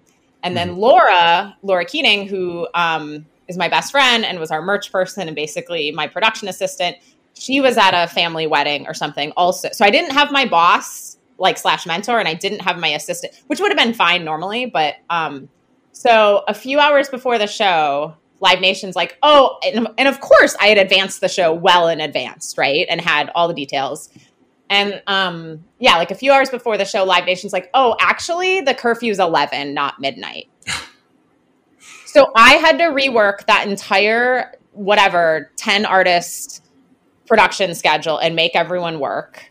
And, you know, Luba's like calling from New York and trying to talk to them. And, but I think it was like a, like a legal curfew, you know, like a local, whatever neighborhood in London we were in. And then, so I'm dealing with all this stuff. And side note, uh, Margaret Cho was emceeing it and That's I was right. like, yeah. And I was like, oh, great. And we have a real celebrity with a real management company. Um, who, and, and I was just like, uh, you know, so I was like so embarrassed about all that. And then it turns out that, that Margaret's manager ended up becoming my business partner a few years ago who I didn't know that well. And she said, Oh, well, you were so great at the London Roundhouse show. Like, you know, you were so organized. And it's like, because I was holding a clipboard. Like, you know what was going, going on? So, like, I feel like everything in my world, everything that was going wrong could have. And then I got a text from a friend who lived in London. You know, so I'd written the guest list. It was like an airtight, like 40, 50 person guest list, lots of industry, you know, press, all that stuff and my friend and this was in the early day earlier days of cell phones too. And a friend who lives in london who i'd put on the guest list texted me and she said oh they don't have my name um, at the door. And i was like oh my god if they don't have elif's name then they don't you know. And again like not everybody had like cell phones and a way to contact me the way you can now if there's a guest list issue. So anyway so i go to the i go to the front of the venue where the guest list is and i just see our guest list strewn on the ground Oh my gosh. So all these fancy people had been come anyway. So I'm glad you had a good experience, but I like I said, a lot of that stuff is a testament to having such a great crew. I, you know, it would never cross my mind that there would be an issue with sound or lights or whatever because I knew uh, you and Dave had it. So that's why we're there. We're there to make sure you don't have any headaches and you can just focus on uh, the business. and strewn guest lists on the floor. and, yeah, yeah, and then yeah, the last minute. Um, so what happened after you toured with the Dresden Dolls? How'd you get involved with All Time Low, and um, where'd you go from Dresden Dolls world? Um, well, the ironic thing there is one of the uh, interns that I trained, uh, Ben, um, at who, who, filled in for me at Axis. Um, he uh, hooked me up with them originally. He was like, "You've got to get to know this band. They're called All Time Low. Um, they're going to be blowing up, and um, I'm I, am i am leaving to go do record label. Uh, you know, to pursue. He was basically going to school for record label in the music industry. I know Ben. Uh, yeah, college together. Yeah, there you go. Uh, for, for, people that don't know, I guess I'm just going to say that. But then, so he, he, wanted to go to New York for that. So, um, and it just kind of removed him from being able to tour. And uh, at the time, I couldn't do it. So somebody else, uh, Sarah, who's a, a, fantastic LD, she does I think she's doing she's designed Tool and Childish Gambino and no big deal. Yeah, uh, just some of the biggest artists in the world. Yeah. Um, she was doing lights for them um, as well, but she was also touring with uh, the band Brand New. So, but she was going back to do Brand New, and so both Ben and Sarah they were like, okay, well, Jeff, are you available? And this was when the Dresden Dolls had uh, just nothing um, going on the, uh, for for a while. So I was like, this is the first time I've ever had that. So I was like, uh, I was like, maybe it's time for me to try this new artist. And um, I was basically filling in. Uh, I was either filling in for Sarah or if Ben wanted to return, I wasn't sure. And then after the first tour, they were like, "You want to continue to be RLD?" I was like, "Well." I'd love to, but I don't want to step on anybody's toes here. This is not. I'm not going to poach a gig from somebody. So, um, you know, if, if, there's something there, we can come to some understanding, but only if it's all good. And it turned out that it was all good. So they were like, well, you want to be RLD? So I was like, yeah. And um, 12 years later, you know, I've been working them working for them. 12 years later, 25,000 Twitter followers later. Like, Thanks to them. They're no, they're only following me because of who I work for, not because of anything I got to say. Well, but I'm but you are an integral part of that band and that team. And so that's that's why those fans know who you are. And you're pu- and you're a pretty cute guy, if I do say so myself. And oh, and all those guys it. are cute guys. So yeah, they're all super hunks. Yeah. Yeah.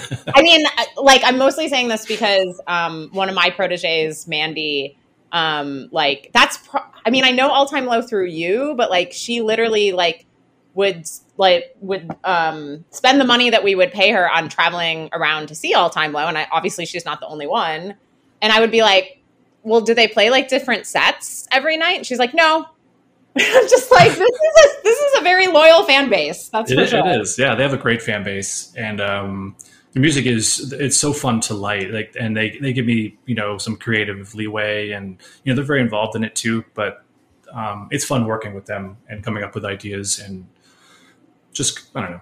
It's just been a great relationship to work with them. I mean, not to mention this was in the early days of Twitter, but still, I was working one night and I was like Jeff Maker's trending on Twitter. Is this my Jeff Maker? Can you talk about that? Yeah, I don't know. I don't know how that happened. Literally, there was something we, we were. Why I don't because I was. We were literally wrapping up a show at Brixton Academy in London, and we are on our way uh, back to the hotel. The band, the some of the crew that were left, and I maybe um, maybe one of the band members or two, um, but we're on in the van, and all of a sudden, someone's like, "So." Um, literally all of our crew were trending. So and, right. uh, and we don't. I didn't know why, and I was like, "This is my first experience with that." And I'm like, uh, "What? What is going on?" I mean, do we do a, do we do a bad job? The show suck. I mean, are they calling us out because we're a bad crew? What's going on? Aww. So like, so I was just looking at it, and, and, people were just typing the names of the crew members to get them a trend, and that's just how it happened. Okay. I was, and I was like, "Oh, okay. Well, thank you." Uh, that's what happened. Yeah. And, and um, that's what I mean by a loyal fan base too. They're like, yeah. "Hey, we love the crew too. Let's make the uh, yeah. crew trend." oh yeah, yeah. That, it was it was uh it was it was pretty cool, but it was just like, okay, no, now you're not famous or anything. It's just it's just a cool thing that happened once. Well, you're all time low famous. All right. this is really random, and like you know, I have a strong background in the sport of competitive swimming. Um, yep. UC Berkeley is really good at swimming. They, you know, produce Olympians and stuff like that. And so I don't know if there was a video or a story about this, but the UC Berkeley son was like five and said, My dad's famous in swimming, but not in anything else. So it's all about just like True. You're very that's very true. Um, yeah. Well, thanks for so, saying all those nice things. Yeah, of course. So what's the process when you get hired um, for a tour? And have you toured with people besides All Time Low? And yeah. Yep. Um, I've toured with the Dropkick Murphys, the nice. Click Five, Brand New, the Gaslight Anthem, Boys Like Girls. Um, I did an 80s tour with ABC, Belinda Carlisle, Flock of Seagulls, um, and the Human League as well. With Billy Ocean on it? Billy Ocean was not. I mean, you know, I would have been dancing on stage with with that gentleman if if he was, because you know that's one of our favorite songs. From, that's the tour that inside tour. Because yeah. You want to share that yeah, well, I, well it was. Yeah, was, uh, didn't Brian get a vinyl copy of it? Uh, bro, in the Maybe it's not a story to you, so you take a whack at it, and then I'll I'll tell you my memory. Oh, uh, is it the dance competition? It was basically like we were rolling into London, I think. Yeah, I feel like it was London, it was a big city. Wherever we're rolling into and you just blasted caribbean queen. Got so into that and i was like that feels like a really random song and i just will never forget this image of like dancing and singing the caribbean i mean and we were 100% sober. I mean this was like noon. Oh so. totally. Yeah absolutely. Especially if it was a day off so. Yes. Yeah totally. So what is the process when you get hired for one of those tours for uh, it, it's a lot of who who you know and uh, how good the word of mouth about you has traveled um, in a lot of ways. But it's a lot of recommendations. I mean, like I was saying, like Ben was like, "Hey," uh, and Sarah, they both recommended me to All Time Low, and All Time Low saw my resume and they gave me a shot. And with the Click Five, they knew David Hughes. David Hughes, like, he's like, "I got this lighting guy." you know, and then with you, with the Dresden dolls, like, hey, I got this lighting guy. Yeah, it's only one I know, but hey, you know, it's a lot of word of mouth. So a lot of that I encounter that a lot. Um, in a way, I've worked uh, like an artist um, uh, called Pierce the Veil. Their tour manager came to tour manage All Time Low for a while. They also toured together for a bit, and then I started doing lights for Pierce the Veil because All Time Low took some time off. So it, that was also a recommendation there, but. It's it's a lot of like like I was saying like the first domino once it starts falling and the dominoes start going in different directions you'll you'll encounter people that want to work with you hopefully and um, it hopefully just keeps the, the wheels keep on turning as they say but I've just been very lucky, I think, and um, I just love what I do to a point where I, um, maybe that helps. I don't know. Absolutely, and like, what do you agree to? Like, you don't have to get into specifics, but it's mm-hmm. like, here's my rate, a per diem. Mm-hmm. I mean, is is there anything else like people need to know? Like when it's like, uh, okay, like go back to 2006, Jeff, and you get off know, like put, put, yourself in their shoes for a second. Uh, well, in 2006, I mean that's the most money I'd ever seen in weekly at the time. So I mean, my eyes were wide open, being like, "Hell." We, sorry to interrupt. I'm sure in that instance we were like, "This is the budget," and it sounds like oh, you were fine with it. Oh, I was. Oh, absolutely, absolutely. Um, especially with you know my resume, I was like, you know, they're taking a chance on me. You know, this is great. And I was like, Dave, what do I ask for? He was like, you should probably ask for this. I'm like, okay. I was like, okay, great. You know, and I didn't know what the hell I was doing, but more so now it's, it's, you get your, you know, your rate, uh, your weekly rate, if that's what you want. Um, you got to determine whether you want to do 1099 or W2s with that artist really it's your prerogative. I do both. Uh, sometimes an artist will say it's one or the other. Mm-hmm. Uh, some artists will give you the option to, to do either. Um, but yeah, once you determine your rate, um, the per diems, it's something that you really can't determine. That, that is a, I mean, as a tour manager, I'm sure, and a manager, you know this. You know, when finances are set, it's like, okay, well, this is what we're doing. This is what we've budgeted for per diems. Right. You know, um, some are lower than others, and that's just a budgetary thing, or maybe it's a penny pinching thing. Sometimes that's above my pay grade to know that information. So a lot of the times, you're just like, okay, you just inquire as to what the PD situation is, and right. they're pretty straightforward about it.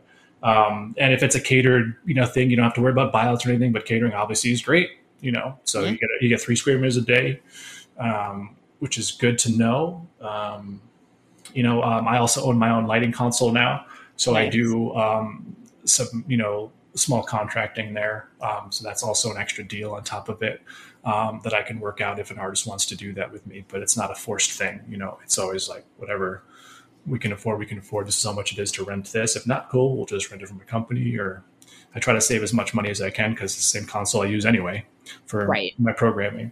Um, basically, as long as you get the the meat and potatoes of the deal, you know, in writing, um, you know, email is is great. Right. yeah, so um, that's that's important there, and that's basically it. Once it's agreed upon, you know, fill out the paperwork.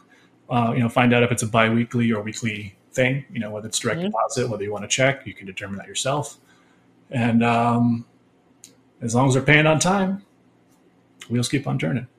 Exactly. And um, something that you and I take for granted, but needs to be said all of your expenses are covered on top of that your travel, yes. mm-hmm. everything else. Um, I remember a young uh, a young woman. She was a student saying to me, um, yeah, this band's taking me on tour to drive and do merch, and I only have to pay for my flight home from California. And I was like, nope, oh, like boy. you're not doing that. You know, no. like crew members don't pay out of pocket. And that first tour I did with the Dresden Dolls in 2003, that was self booked when I was in college. Um, you know, I, I, asked if I could tour manage. I'd been doing merch for them locally and helping out, and um, I did tell them, I said, I don't know what I'm doing, but I can sell your merch. Um, and then so when Amanda and Brian agreed to that, it's it's interesting because I I don't know if we ever talked about this, and I I this whole podcast is like talk about everything all the time, be open. But I think I'd done enough local shows with them that I knew my expenses would be covered. You know, like I Oh, would totally. have a hotel and I would have food to eat, and um, you know, like when the band would get massages. I, I didn't expect this, but like, you know, we didn't have a lot of money, but like once in a while they would get massages or like they had a massage therapist friend or something, like they would Mhm. include me in that. I remember when Amanda would like get some new like wardrobe stuff, she might um, buy me a dress or two. I actually just wore that dress for Halloween Nice. this past Halloween. Um, and when I came home, and again, I was in college, um, they bonused me 500 bucks that I wasn't counting on. And to a 19 or 20 year old, that's like a million, to me, that was like a million dollars. Huge. Um, yeah. Yeah. So, Bonuses yeah. are big. Yeah, exactly. Well, I wasn't expecting to get paid anything, but my point is, I knew my expenses would be paid for, unlike that student who told me, "Oh, this band's taking me on tour to do merch, and all I have to do is pay for my flight home." Like, so don't ever be in that situation, is what I'm saying. Like, all your expenses, ha- like for me in college, that was like an internship. I did not expect to be paid for that tour, but I knew there was no, like, I knew I wasn't going to pay out of pocket, which, um, yeah, so having all expenses covered is such an industry standard. Jeff and I almost overlooked saying that to people, is what I'm trying to say. Sorry. Yeah. Um, No, yeah. don't that, that, apologize. that does go without saying. I mean, for once you've done it enough, like I, I went- like going back to 2006 when I had my first tour with with you all. I, I it, it was common knowledge to everybody else, but to me, I was like, oh, whoa. Really? You're paying for flights? Oh, Right. okay. This is something else. I'm like, hmm, King of the Castle. You know, like very, very excited about it. And um, that's the other thing too. Um, you can kind of um, say, hey, I prefer to fly on this specific airline if you're big on the miles, saving money on check bags. You know, that's a huge thing too. Um, so I, I kind of be like, oh, you know, I like to fly with Delta, for example. But I'm like, I understand if that's not what you book, but here are my other frequent flyer numbers. But if you could, I prefer this. But you know, it's never like, well, it must be. Yeah. I'm like, I can save you money on bags. Yeah. That helps, you know. But um, you know, it's they're usually pretty good about stuff like that. It's not a big deal. The only time you have to pay out of pocket on tour, which happened to, uh, to well, not to me, but a tour I was tour managing, is uh, we were in Europe and a crew member was out late and it was bus call and they weren't there. And we contacted them and they said, Oh, I was planning on staying in, in Germany tonight. I'll fly to Austria or wherever we're going tomorrow, which I, Oh, which, again, I, um, I would, which uh, was not the most sober decision. Um, and then that person had a very rude awakening the next day when it was like a six hundred dollar flight to get to the next city. so that will not Yeah. be covered by the artist. Hell no. but getting you to and from the shows will be. Yes, to and from the shows, to and from your home, and that's really all they really have to do for you. Whether it's yeah, if you're getting a taxi to go to a museum on a day off, that's out of your pocket. Like yeah, but you know if you're going to rehearsal space or something and you got to pay for a lift or something or an Uber, they'll cover That's that. right. Like there's certain expenses that are you can obviously submit receipts for audience that may not know, but you know this. Um, but yeah, as long as you have receipts for that, but like personal fun stuff, that's all out of your pocket. That's right. Exactly. And you know, something that uh I don't do you know Brian Spett, who also does lights? I believe so. So Brian brought this up to me during the pandemic, and I think it's really smart and not something that is talked. Maybe you can tell me if it is talked about. Sure. Um, he said, you know, when the pandemic hit. So this is a lighting person and you know touring person, and he said, um, when the pandemic hit, he said, my family and I are fine. I do have money, but I wish younger Brian would have put some money away for retirement. So even though like you and I are like, sweet, we're getting these weekly rates and we're going all over the world and they're paying our food and flights and stuff, like there's no benefits. Um, there's no like 401k, you know, there's no retirement or anything. So um, no. Do you have any thoughts on that, on what younger crew people can do, what we all should be doing? Uh, I am probably not the person to say what we should all be doing. Um, I'm just one of the all, so uh, I would just assume to tell my younger self, um, yes, it's cool to live where you live in Boston, but maybe it's cooler to have uh, more money in your bank account. Mhm.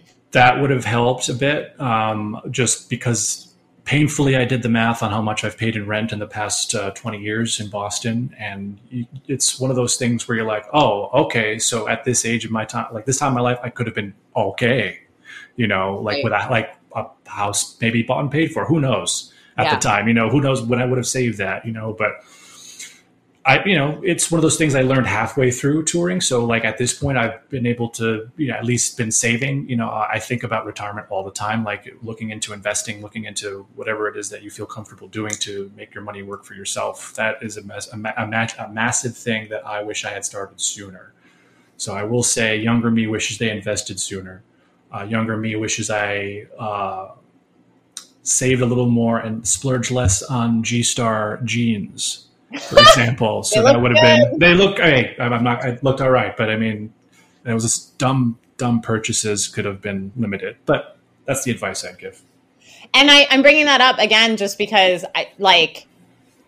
I don't feel like that that's out there for crew members as resources. So we got to talk about it. You know, maybe you guys Absolutely. do talk about it and I don't realize it more so now. I mean, crew is all you know. Everyone's talking about stocks and crypto yeah. and, and, all the other good stuff that's out there for because totally. ex- exactly we have to do it ourselves. We don't have a company backing us. Yep. A lot of us, you know, don't have the luxury of having health insurance provided for us through the job itself. So that's something you take on yourself sometimes. Um, it's just all one of those things you got to think about. All the time. I had appendicitis last year. I was out for three months. So thank goodness I had insurance. Was, right. That was probably a half a million dollar ordeal. Jesus Christ. Yeah. Oh my gosh. Well, uh, yeah. So that's it's good to have money for half a million dollar things that may pop up once in a while. Well, I didn't pay anything because I didn't have insurance. Well, I'm insurance. saying if you yeah. don't have insurance, exactly. Yeah, no, nice to save a little bit too. Because it's easy to be like, oh, I'm in my 20s, I'm healthy, whatever. But yeah, sometimes I'm just like, you know what? If the plane runs out of gas, I'm just going to try to set it down in a nice spot. You know, that's how I look at myself right now. Nice. Like, you know, whatever happens, we'll get there. Exactly. Okay, so back to the nitty gritty.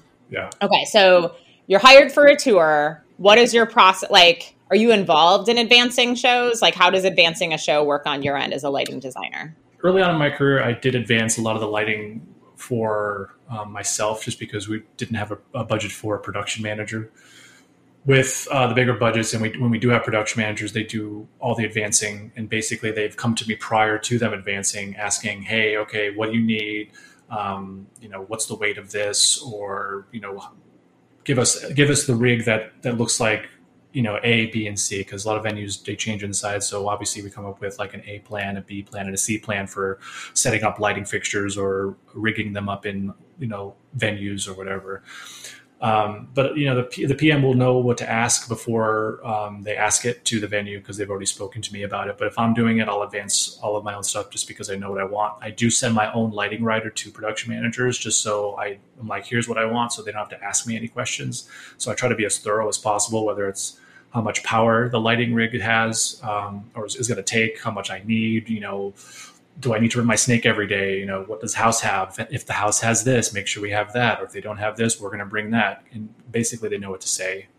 So um, I have advanced, but the budget really determines how much I have to do in that department. For sure. So, you know, when you're touring, that is, you know, your family, that's your work world, that's, you know, you're, you're your own little pod, that's your life um, and you need, like we keep talking about, like you have to work together efficiently and travel together and all that stuff. So, what do you think are the best qualities in a crew member or tour, like overall as a vibe, and what are not so great qualities?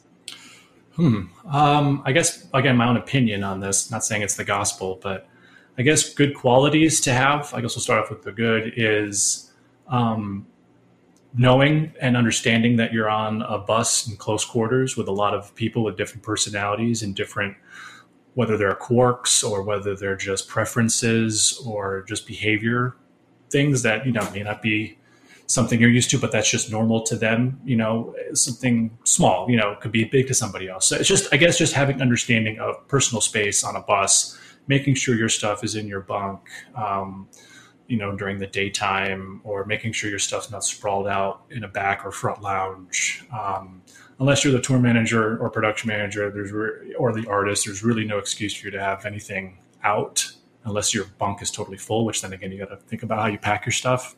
Mm-hmm. I think understanding your close quarters and your living space, it's a shared home. And uh, I guess just respect, respecting each other, understanding each other um, and just being a good hang, like just hanging out with people, like having a beer and watching a game or whatever anybody's preference is. Hey, let's all go to a movie. You know, we love doing mm-hmm. movies. Uh, for example, with All Time Low on days off, we do uh, boat days, you know, or lake days. We'll try to route a day off to a lake or have a pontoon awesome. boat rental. Yeah, or like or sea-doos or whatever. So it, it's it's one of those things where having that cool hang with a with a big group helps those days off just be extra special as well. But there are also days where you just want to be alone and you're like, I love you guys, but I need my own space. Mm-hmm. So being able to balance between, hey, I'm a good hang, and hey, I'm, I just need my own space is also good to do because you don't want to give the wrong impression, even if it's just you don't give a shit. You know, I don't right. give a shit. You know, but like you're like, okay, but it's good. There's a balance. There's there's a healthy balance that you have to kind of do. And then there's some people that are just so fucking good at their job, they just don't give a fuck, you know? But, you know, I don't know. It, I think it's just good to be a good hang, be really good at your job, uh, be accountable for uh, anything and everything, and just helping put on a great show. If you care as much about the show as the band does, I think that's you know the band or the artist. That's that's a big that's a big deal. Um, I and I guess I guess the negative things, uh, things you don't want um, passing blame, not not not having accountability is is not yeah. a good quality. Um, I'm sorry, I'm saying um so much. I'm just thinking with my mouth okay, here.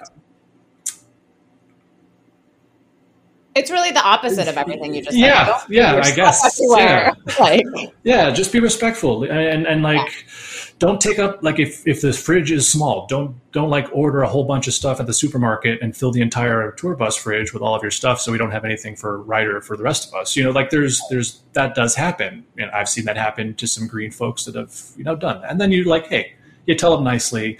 And then hopefully they take that lesson on. Because again they have probably never learned that.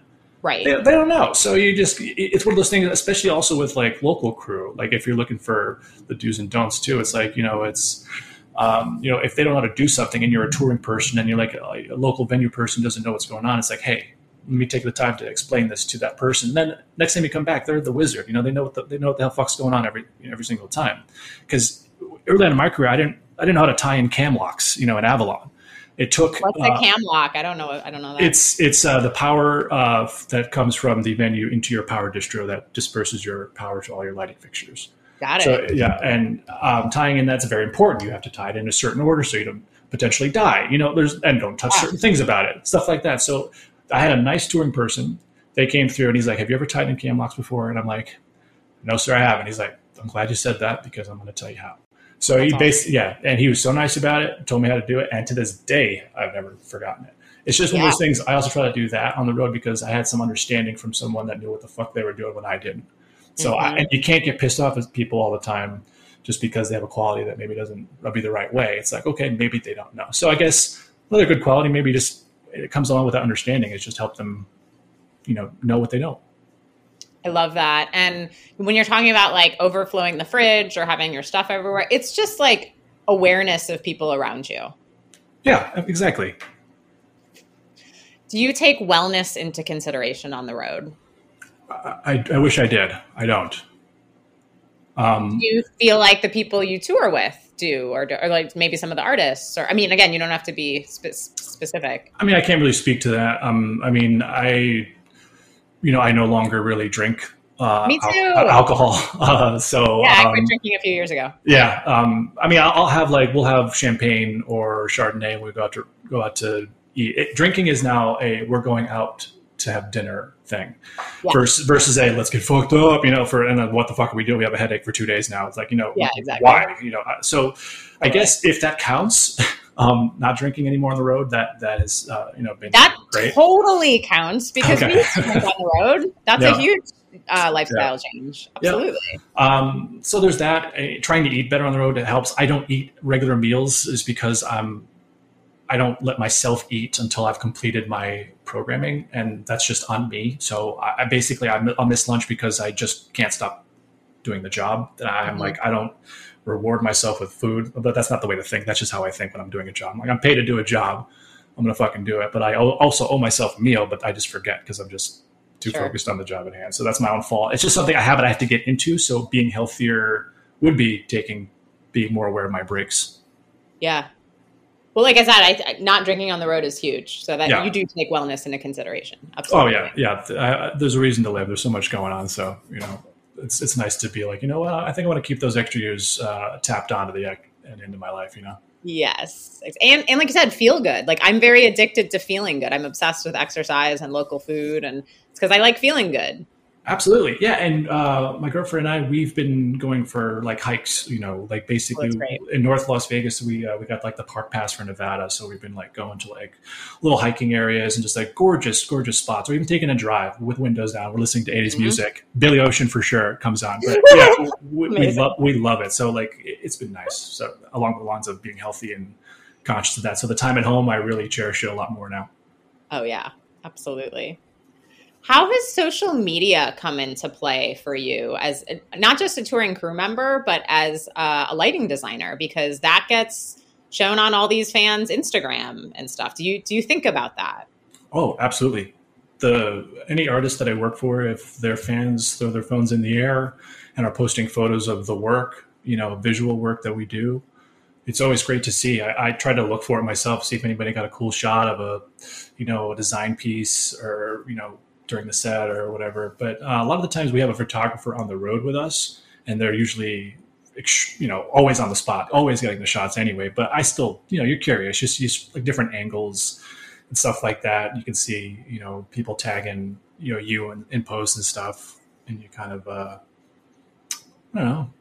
It's kind of cool i guess you know and you, you see your work out there and you're like oh maybe i'll improve that or hey that looked kind of good there Yeah. or um, it just gets the word of mouth about your work out there as well. And um, you know the more people that talk about it the more professionals possibly could hear about you and you know it's another thing about it. it's another trail of dominoes that if it keeps on you know you know going towards a destination you know it's nice to see where it goes and social media helps bring in a lot of people um, to see your work Absolutely.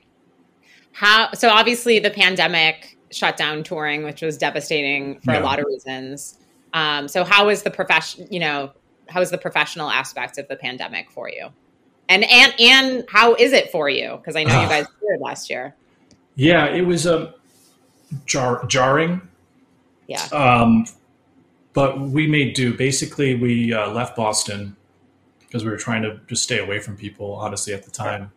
So we left Boston in 20 uh, September of 2020, um, right when school was going to come back in anyway.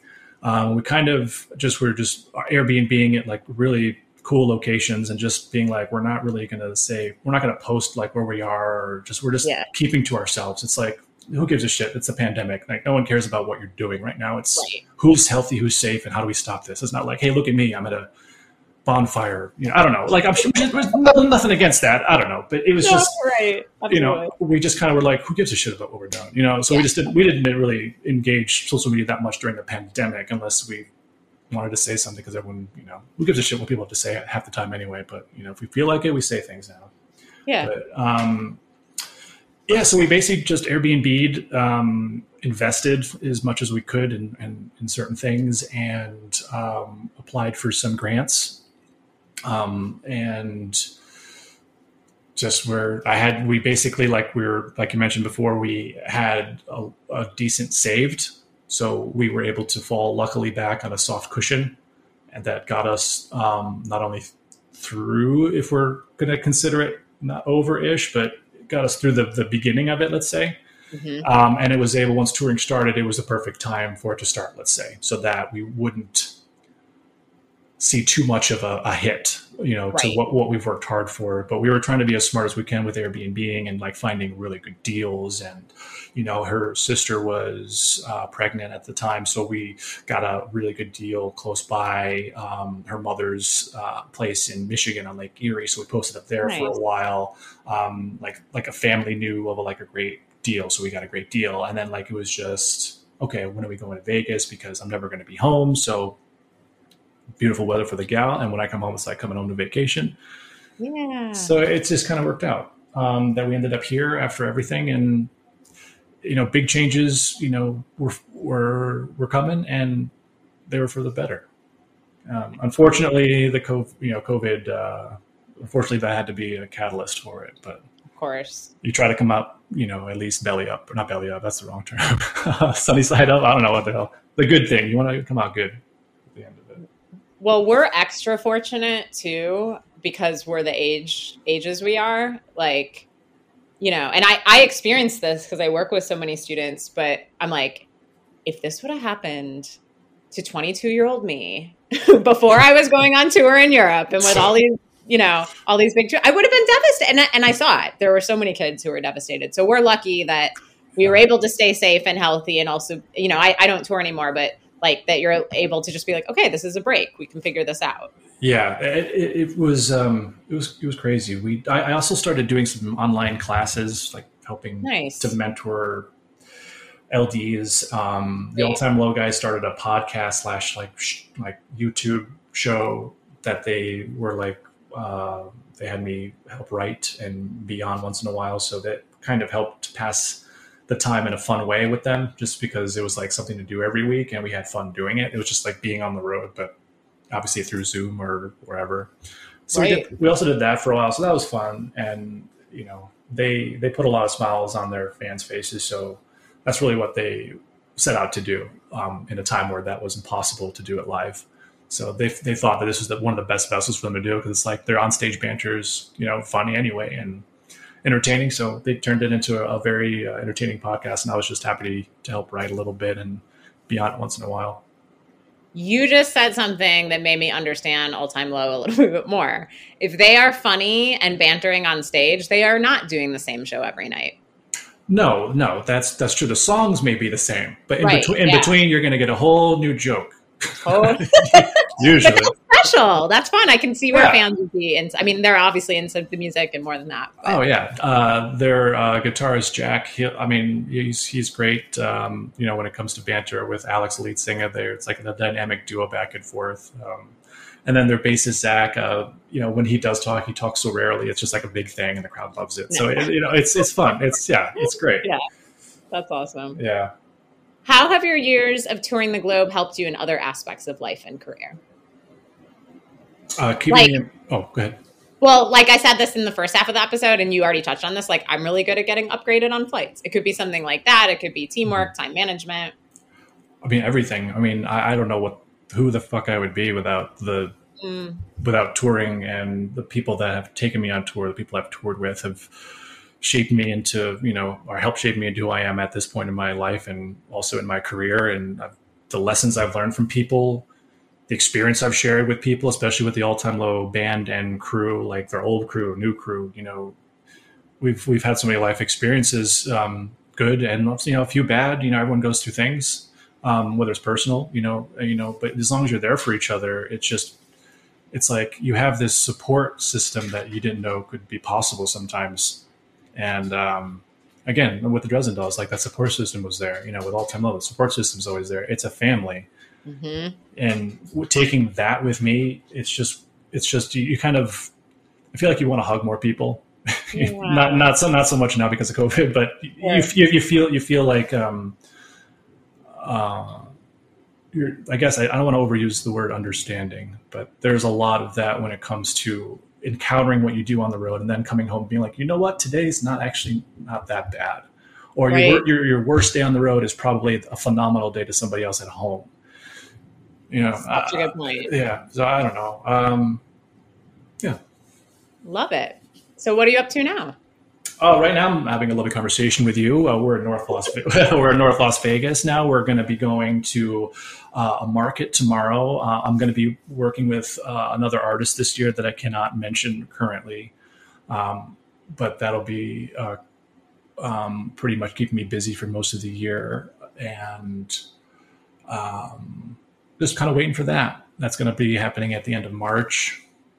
So between now and then, it's going to be hiking, a lot of cooking uh, enjoying and exploring North Las Vegas or just Vegas in general, and not just doing the strip because I we don't really enjoy the strip. You know, we'll go there if we have to, um, but we kind of like the mountain and hiking areas. And where we are is it doesn't even look like Vegas; it just looks like sure. you know any town USA with nice weather. Amazing. Yes, that's about it. And we have two dogs here, our little buddies. Yay. So it's fun to have them. Um, and uh, yeah, she loves hiking. I love hiking. We, we do a lot of that and a lot of hanging, a lot of hangs. So um, relaxing and enjoying the time home, just because it, it, it, you know, it's not it could go away pretty quick when it comes to touring. So time at home is super precious. Absolutely. What are you What are you doing? What are you doing? What if I ask you a question? What am I doing? Yeah. Um, well, we produced the largest digital concert in history in 2020. Hashtag I voted festival. Hello. Um, and so we're, and it's all to drive voter turnout. And so we're doing it again. And um, I'll start to break some of my own news. I did share this on Twitter just because I was very fascinated. But yeah, we we're building hashtag I voted festival 2022 as we speak. Um, we so real quick, like we this is a good this. Thank you for asking actually because um, I'm going to make a I voted podcast. Um, so I'm very excited about that. So that's a good segue for people. But we started I voted in 2018 um, because the 2016 presidential election in the U.S. was decided in my home state of Wisconsin by 22,000 votes and change. It was decided next door in Michigan by 10,000 votes and change. And I'd read that voter turnout was down in Milwaukee, where I'm originally from. And I was like, my tour managing brain, my touring brain was like, 22,000 is our basketball arena. Why don't we put together a compelling concert and tie in voting? So in 2018, we activated over 150 venues in 37 states to let fans in on election night who show a selfie from outside their polling place. And it was an idea that just spread. We had Jim James of My Morning Jacket and Playboi Carti and Maggie Rogers and um, and it was just myself and an intern just reaching out to venues and being like, "Hey, do you want to do you want to do this?" So we were planning for a big 2020. I was holding arenas um, in key states when, of course, the pandemic hit. So we pivoted, and then, like I said, we ended up producing the largest digital concert in history. That was um, a webcast on election night 2020 with over 450 artists, and fans accessed that by RSVPing with a selfie at home with their blank and unmarked ballot. And instead of just getting artists that we hope people will like or that we think that they'll like, we literally reached out to the to the top streaming acts in these key states whose electoral margins are often decided by the size of a concert venue. So we're doing it again. And um, yeah, this isn't public at all yet, but I've um, I've booked over hundred artists over the past few weeks for I Voted Festival 2022 Hell And- yeah. and just assembled our booking team to start reaching out per the data. The 100 were just from our alumni list, and I still have um, a lot more emails to send to our alumni. So that that's my baby right now. Very Um, cool. Yeah, thanks. And like I said, we're going to do an I Voted podcast. Um, I definitely want to do a second season of this podcast in 2023. I've been asked to do a second edition of the book this podcast is based on, so I'm going to have to write that at some point. I'm going to have to do that at some point. But um, yeah, just really, yeah, for 2022, it's all I Voted Festival. Um, counting down to election day, which is the day after my 40th birthday. So that's what so my birthday is on November 7th and I turn 40 on November 8th. So that's what I will be doing. But then I want to take the rest of the year off. is the plan. like I'm gonna be 40. I'm taking it off. That's it. yes, exactly. I'm like I get to hang out with with you all, my lovely team, you know, on my birthday, Right. but that's fine. Um so yeah, so that's what I'm up to. Nice. Well, it sounds like a lot's going on. Lots going on for sure. And I'm, I'm again, I'm, I'm so glad you asked because like I never like when I, especially the 2018 version and like activating venues and stuff like I never thought my tour managing experience could help lead to voter turnout. But because I speak the language of venues and concerts and promoters and understand the economics behind it, um, I was able to communicate what we wanted to do and make it work for everyone. You know, you know, like when I Yeah. thought of it, I ran the idea by a big booking agent and I was like, what do you what do you think about this? And he's like, promoters are going to like it because you're driving people into their venues to drink and eat and stuff on a Tuesday night, let alone on election night, which is usually a slow night for them, you know? Right. Um so yeah, so there's there's I, again, I just I just loved live music and wanted to travel and stuff, but um it's amazing how these skills, you know, benefit us uh, for the rest of our life. Yeah, you're totally right. I mean, that's also it's fucking great work that you're doing. So, I mean, you Thank know, you. we, we we think we're doing big things on the road, then you see things like what you're doing with that. It's even it can only get bigger too. I mean, it's you don't focus on the one thing; it could go any any way you want when it comes to these skills that you learn. That's right. So tell us about Crash Test Live. Uh, it's a comedy podcast slash variety show, I would say. Um, it has like basically your weekend update kind of a thing with the, the like news that's gathered throughout the week, just weird, fantastical stories that have made it into the headlines. Um, they usually do like five or six of those. Then there's like a segment called uh, "Are You Smarter Than Jack," which is Who Wants to Be a Millionaire, but it's basically a quiz show to see if uh, one of their fans can beat Jack in trivia.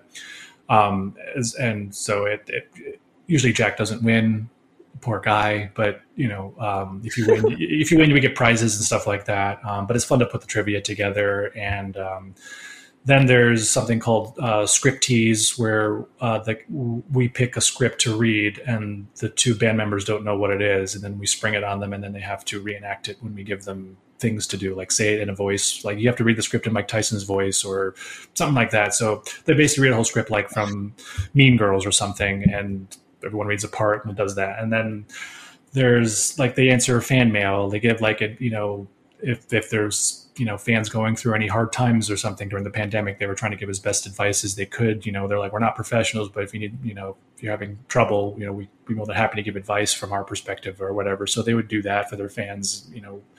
Um, and uh, i would do they gave me a segment where i would come up with stupid like five stupid inventions every week that were just impractical but i would make it sound like it's totally reasonable to have this product in your house. And then they would just kind of do at the show recap at the end. And it just kind of there's a whole bunch of stuff that it was very entertaining over an hour time period. Then they'd break the audio section of it off and then release the audio section only on podcast platforms but youtube would be the main vessel for the live performance of it. So it, will all be live. It would never be pre-recorded either. So that was also something they'd offer that other shows weren't offering. Yeah absolutely that's how i want to do breaking news the second season of this this podcast mm-hmm. because mm-hmm one thing I talk about at the beginning of the book is um, I've spoken at all these music industry conferences, and so the, the information in my book is out there. I've just never seen it put in order, which is super confusing because the music industry was set up decades before we were born to confuse artists. So if you're teaching something that was meant to be confusing out of order, that's super confusing for the student, super confusing for the educator. And that's one reason why I wrote a book that's step by step and methodical. And then I thought, like, well, why don't I do my own conference? Which, I mean, no offense to conferences who have been so good to me, but like that felt like a little cheesy. And I was like, well, I, will make it my own thing. So I want to do um, with the re-release of um, the book, which will be in 2023, um, a, a, live work a workshop based on the book that's also a live podcast taping of season two. Oh, nice. Yeah super pumped about that, but one step at a time. Right. Well, that sounds like we're back on tour then. Yeah. Exactly. Well, I want to do it in Milwaukee because I was like, well, where do I want to do this? And I was like, I want to help the musicians there, but then I can kind of slim that down into like an hour TED style talk and take it to South by or Brooklyn or whatever. So I don't know if I'll like hardcore go on tour, but um, there's certain places I want to go and I'll go where people want me to go. Fuck yeah. So it is like touring. You're right. That's right. Speaking of, and this is what the so this is my last question. Um, okay. This is what the entire episode was about. But what advice do you have for those looking to break into touring? To break into touring, I mean, the way I did it was uh, not the usual, but I think everybody's story is different. So I could only attest how I did it. So working hard, if you want to be in the business, you'll find a way to be in it. Uh, but in doing so, be respectful. And if you're going to ask like front of house people or any touring crew any questions, make sure they're uh, able to talk uh, about yeah. it. Uh, ask nicely. They're, I'd say, ninety percent of the time they're willing to. I mean, the other ten percent maybe they had a bad show or a bad day. So, you know, just be respectful. If you're going to ask anything, um, that's a good way to start uh, knowing some things. Uh, obviously, read Emily's book. That would also help and Thanks. working at uh, local music venues. Uh, you can't yeah. buy that knowledge. That is the best, best, best way to do it. So go work for local venues. Specifically, you can start off as a stagehand if you want to learn audio or lighting or any other aspect of the business. get to know the people at that venue that do those jobs. Say, hey, I'd like to learn. Is it cool if I shadow you? Is it cool if I do this? Um, if you're you know a real go-getter i'd never recommend this because you have to be paid to work. Um, but you know if you have some extra time and you want to stay an hour after and just see you know if extra lighting is set up i mean be paid to do so. Uh, but if you're if there's no way to do it and you just want to drink the knowledge in you know get it how you can get it. And you know that knowledge could be turned into money down the road too. So um, local venues work at them uh, pick the ears of local crew respectfully um, get to know people, become friends as best you can without being, you know, annoying about it. Um, and once you have the knowledge, the the jobs will come. You could also work for uh, local lighting companies um, in your city, whatever it may be. There's a lot of them out there. You can just do a Google search and find them in your, you know, where you live and see if they're hiring anybody for warehouse or maintenance. They'll, you know, it, it could all lead to touring if that's what you want to do. I love it. You are such a wealth of knowledge and such an amazing person. Thank you so much, Jeff. Thanks for having me. It was an honor and a pleasure, and uh, it's it's uh, it's been nice reminiscing too. I, it's I always have fun memories of the Dresden Dolls uh, touring, and uh, always puts a smile on my face. So I appreciate that. Same. And where can folks find you? Uh, uh, jeffmaker.com is still still yeah. kicking. Jeffmaker.com. And this man had his own website in 2005. People, it was to share photos or 2006 or whatever to share photos. Um, I'm sure you did other things, but share photos with your girlfriend, which was very true. But most people did not have their own, you know, domains and websites in 2006. So very forward thinking. It was. It started off as a college project that I had to do, oh, that's, that's great. and then uh, just turned into like a, I was like you know touring journal, and then now it's actually my portfolio finally. You know, so uh, yeah. Jeff, jeffmaker.com or at jeffmaker on Instagram or Twitter. Um, that's that's about it. Amazing. Well, thank you again, Jeff. You thank are you. a wealth of knowledge, and it was so great to catch up. You as well. Appreciate it. I'll talk to you later. Absolutely. So that's a wrap for this episode of How to Build a Sustainable Music Career and Collect All Revenue Streams. Stay tuned for my real final episode of the season where we are actually really going to talk about NFTs and not try to be like cool and trendy about it, but you all have been asking me that. So I'm going to interview Karen Allen, um, who's a music technology expert, and um, explain to you that it's, you know, not good or bad. It's about uh, is it done well or not. And we're going to talk about live streaming and a lot of other stuff. So stay tuned for that. Thank you so much to Matthew Wong for composing this pod- podcast music. Thank you to Nathan Kane for engineering. And we'll catch you on the next episode. Have a great day, night, wherever you are. Thanks again.